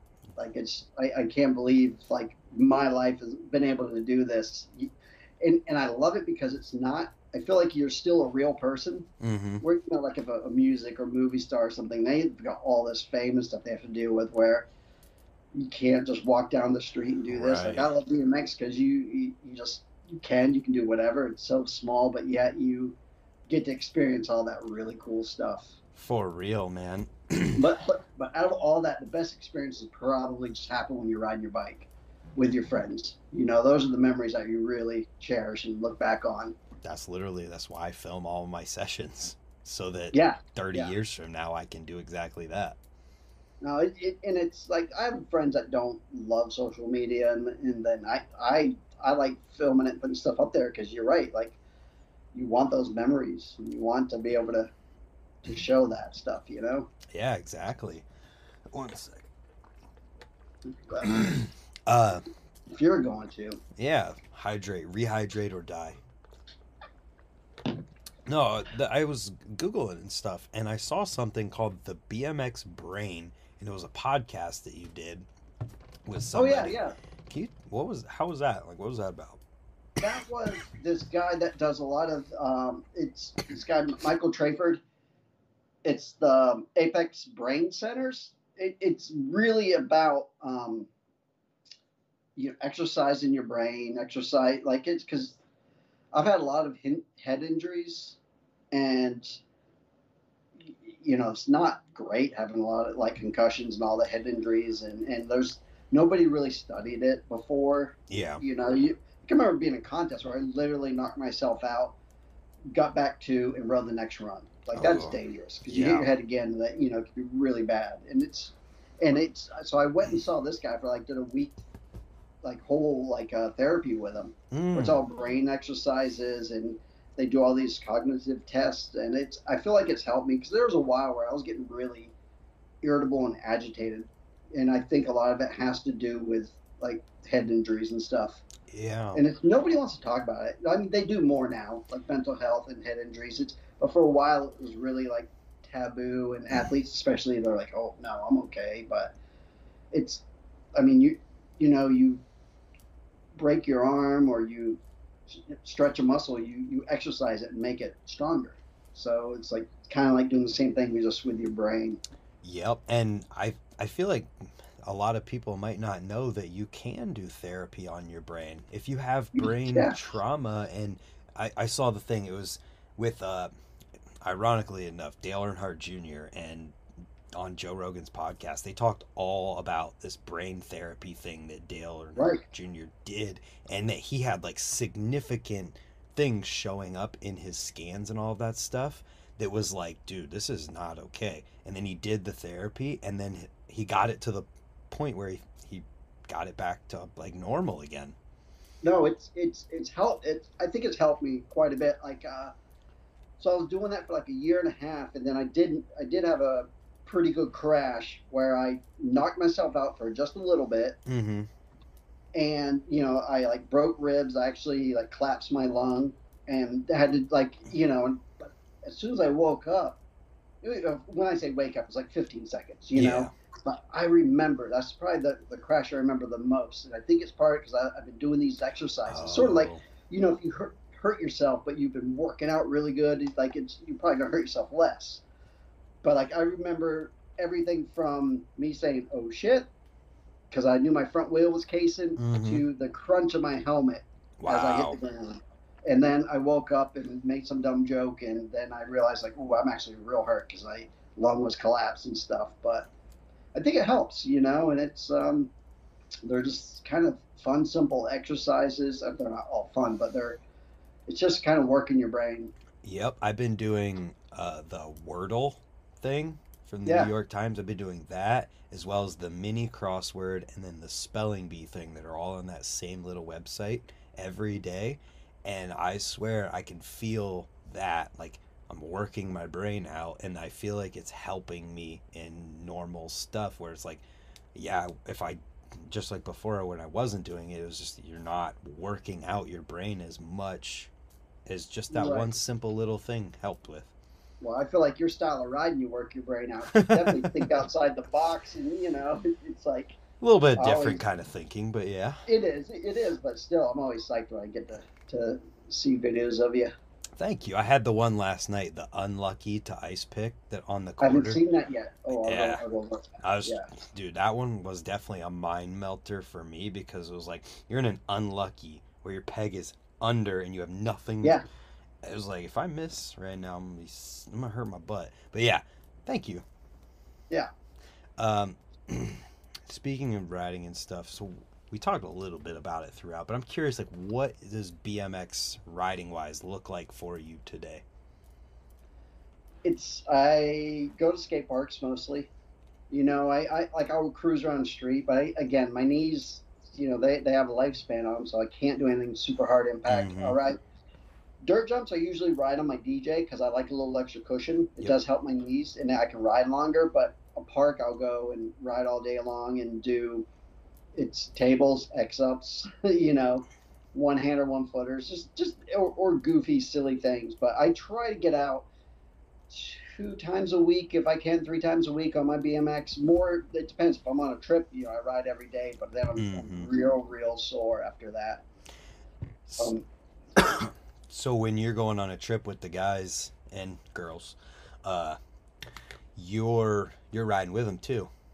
I try, yeah. If it's a skate park, for sure I will. You know, like usually I'm out there first and, and ride around while they're warming up, and then once everything starts filming, I'll grab my camera and shoot photos and stuff. But That's you know, awesome.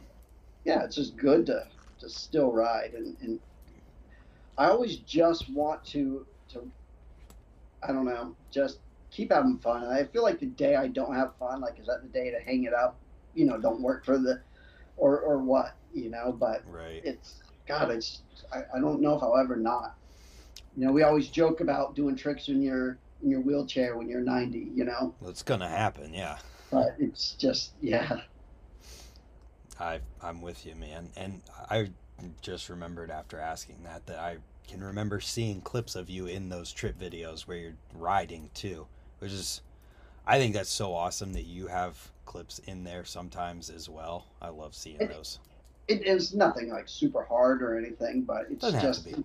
I hope it's like it comes across that I'm having fun and this is this is my life. That's well. It's I liken that to like, uh, liken that to like man, English. no, I liken it to when uh, you watch a cult video and you're they're on a trip and you see the celebration from like Dak landing a trick and they pan and Robbie's standing there just going crazy stoked Yeah. because he was on the trip out with them riding and he's just as stoked on the trick as everybody else is. Well, I, I think that's that's what kind of helps when you're that that boots on the ground guy. That just like that's why I love the you know like I'm on these trips. I get to to see the guys, get to celebrate with them, and it keeps keeps you alive in BMX. But when I hurt myself real bad, I was on a BMX trip too. You know, Oh, it was at the very end. Luckily, I was at I was riding those shotgun trails. I was at Oh. home, you know, but it was uh, it was just one of those things where I was. It was because I was having so much fun. We rode all day long, and I was I, I, I chalk it up to tired, Yeah. you know. And it was a setup jump that I uh, because I wanted to really blast his hip, so I was like, I'm gonna pull it as hard as I can on this jump, and I was just tired and cased really hard because I was pumping down to you know Yep, that's what does Not- it. not expecting it. So It's always those stupid ones that you least expect. Yeah, because when you're trying the hardest, like I broke my arm doing a 540, and I remember because I wanted, I was, I was watching, was at a contest during practice. Simon Tabron was doing alley oop fives. I was like, dude, tell me about that. And he was telling me, and I was like, yeah, I'm gonna do it. I'm gonna try it during practice. And right before I went to do try an alley oop five for the first time, I was like, nah, I'll just do a regular five. I think I got lazy Yeah. and just hung up front wheel and fell, broke my arm. And I was like, see, if I tried something harder, I would have been prepared than this. Yep. But just when you get lazy and you just don't think about it. You have the presence of mind where you're fully focused on what you're doing when it's something scary or hard. But when Yeah. it's casual, that's when you're like, oh, whatever. And then smack. Boom. Um, I heard from a certain Beatrice that you are the dad joke king. I think, you know, like I was dad joke from day one, even before I was a dad. But now that I'm a dad, it, it, it works better. Yeah. You But had I a do- couple I- right now. I, I do like the quick little uh, quips out there. It's not, I mean, I feel really bad for my wife because she's heard them all a lot. Like, Beatrice just said, "Uh oh." I didn't even know she was watching. but it's uh no, she's she's spot on. It, it's uh, I I am the, I am the dad joke king. I do like some some good dad jokes and but again, I feel sorry, Katie.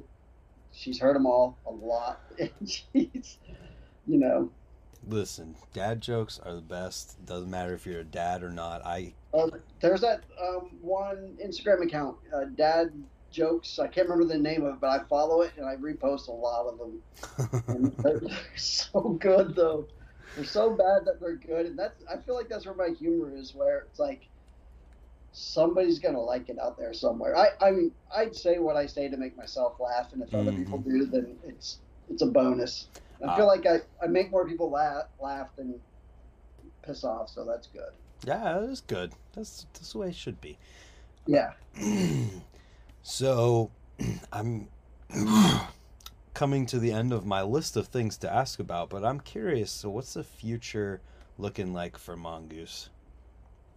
Uh, we're gonna keep doing what we're doing. You know, we um, man, it's it, it's it's it's looking good. Yeah. I, I think I think the landscape's constantly changing, and just as long as you can, you're willing to change with it and figure out like what's going to make you survive without compromising too much. That that's what what'll really help. And I, I feel like Mongoose has been really good about listening to the riders, and you know, like we were just bought by Pon like a little over a year ago. So that's Okay. always that's always a, a change with you know. Yep. But we're bought by a company that already likes bikes and they like what we do, and and, and we've pretty much been like they let us keep doing what we're doing, and I think it's it's it's it's going good. And we've been doing those retro repops, which have been they've been a lot of fun. Like redoing the Moto mags. Yeah. Awesome. Like it, just watch it. I went to one of the, that Frog Town event, which is old like an old school race type thing, and we brought some out there and just watching those those older guys just light up about that product was really cool. Yeah, that's super awesome. And then I, I brought those exact same mags to a USA BMX freestyle event and watching those 14 year old kids go, What's that? yep. Like, you know, it, it's cool just seeing that. And then you explain to them, and they're like, Wow, people used to ride those? It's like, Yeah, Yeah, they did. they used to They put did. those in their freezer, bud. yep, yep. so, no, that was the ACS Z rims. That's what they put in the freezers. Oh, it was just These one are- specific rim. Yeah, it was at Z rims where, where people were like, Oh, yeah, they, you put them in the freezer, they'll straighten back up. That is so funny. I don't know if you uh, listened at all to the John Buultjens thing that I did, but he's actually started a consulting company called I saw Lineage. that. So it's possible that like he could come in and maybe do like a lineage mongoose type deal and I don't know. I'm just putting that seed out Well, there. we that's Brian Baldus. We already have that lineage guy there. Like Yeah. he's he had like he's worked there for like twenty plus years, but he has like when he did that Super Goose repop, he like spec'd it perfect. That's you know, awesome. like down to the down to what what you know people rode back in '84. yeah. That's So, great. You didn't sound like it was great. I was trying to clear my throat. Great.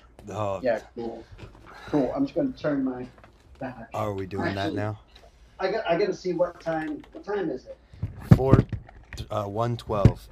Okay, I'm good. My next thing. I, I just got to check out of the hotel room. Oh, okay. a, at a, in a little bit, but No, it's awesome that you guys have somebody who's already there who cares enough about those things to make it a hundred percent legit. Yeah, and, and he, he's real good about the details. Like we did the Moto Mag, we we called it Moto Mag three, just so that in their stamp Moto Mag three on there. So because you get those eBayers and those Mm. scammers that will try to buy something and then resell it for seven hundred dollars, saying brand new, but you can't because it's stamped in there. Mm, so that the guys that get the Moto Mag 2s, like you know, you're getting the old school legit product. that's awesome. Yeah, But. Whew. So uh, I heard you're riding with Kelly Bolton later. I am. I haven't seen Kelly in forever. What are you guys getting into? I don't know. I'm, I'm driving this place, and he's going to show me show me the spots. Like, are you riding Like, uh, freestyle? What are you riding? No, you don't want to know. I want to know. Mountain bikes. There's nothing wrong with that. I'm No, not. I know, I know. I'm, I'm just, I just like ca- causing shit. But no, we're we're he's going to take me on some trails like he's been building because he's he rides everything. Like he rides, he's got like an E, like a little electric motorcycle bike that he's been riding too. Nice. But um, man, go ki- kids, adults, whoever, go look watch some old Kelly Bolton videos. That dude was way ahead of his time. All I can hear in my head right now is Kelly freaking Bolton. But his his free coaster, like he was doing like Pat Casey's type stuff, where you know he was doing those front flip fakey things, For real? like like where he has a one clip where he does a flip fakey, rolls backwards, then does a front flip fakey. mm-hmm. and then he did that like front flip. Uh, go watch some of his old videos. The dude was re- like insane. That sounds insane. Um, Yeah, somebody like- just said, "I'd like to see a fuzzy mid-school complete from Mongoose." I would too. Maybe, maybe. That would be really cool to, to see. Yeah, Yeah, somebody's got to do it sometime, right? that's right. and then wasn't it the Colin Winkelmann props interview where Leigh parodied the late night host? Yes, that was one of my favorite things I've done, and that was all Colin's idea because Props wanted to do an interview with him, and he goes, "I don't want the standard."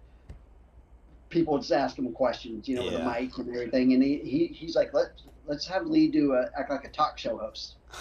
and and it was like Will Stroud did it at he helped with it. Chris Wright um, from Props came down, so it was Chris and Will, but Will was going to, to college for filmmaking, so they let him use. He said, "Oh, this is a college project," so they let him use this auditorium, and we did it in there.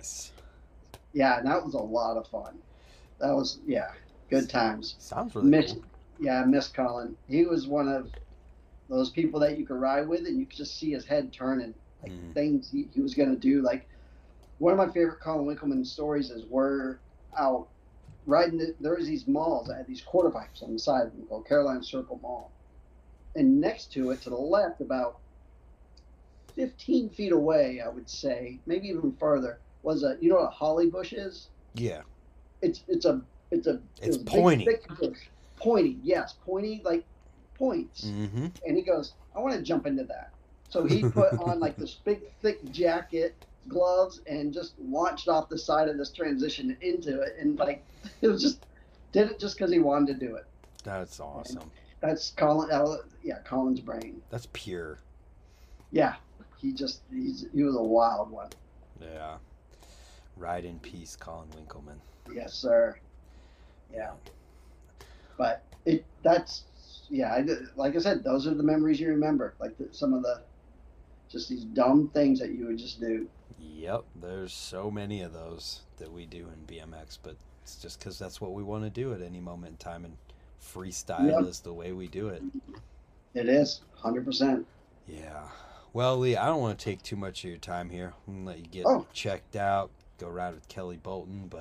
to take too much of your time here. I'm gonna let you get checked out, go ride with Kelly Bolton, but where can people Kelly find freaking you? Bolton. Kelly freaking Bolton. Where can where can people find you online? find me online Yeah, and what you Uh, do. uh, leigh ramsdell that's just you know at leigh ramsdell on instagram Yep. but it's uh yeah i really appreciate it man it's always good talking to people that that love it like i love it and just sharing it you know Yeah. and I'm, I'm psyched on what you're doing with this and, and keeping it different.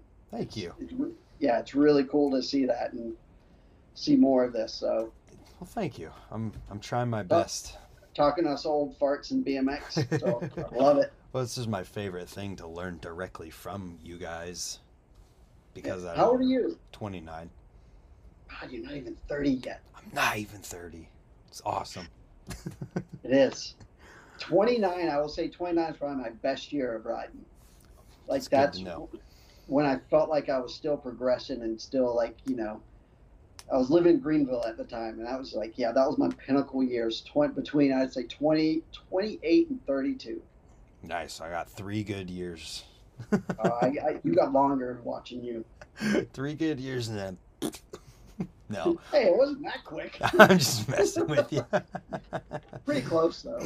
But no, All right. it's great. I, I, I- I really appreciate it, man. And this is this has been been awesome rehashing everything. Yeah, dude. So everybody, check out Leigh Ramsdell and keep tuned in to Mongoose and everything they got going on. Yeah, and keep tuned into Brant Moore and everything he's got going on. We'll feed the love. We already got him here, so heck yeah. There it is.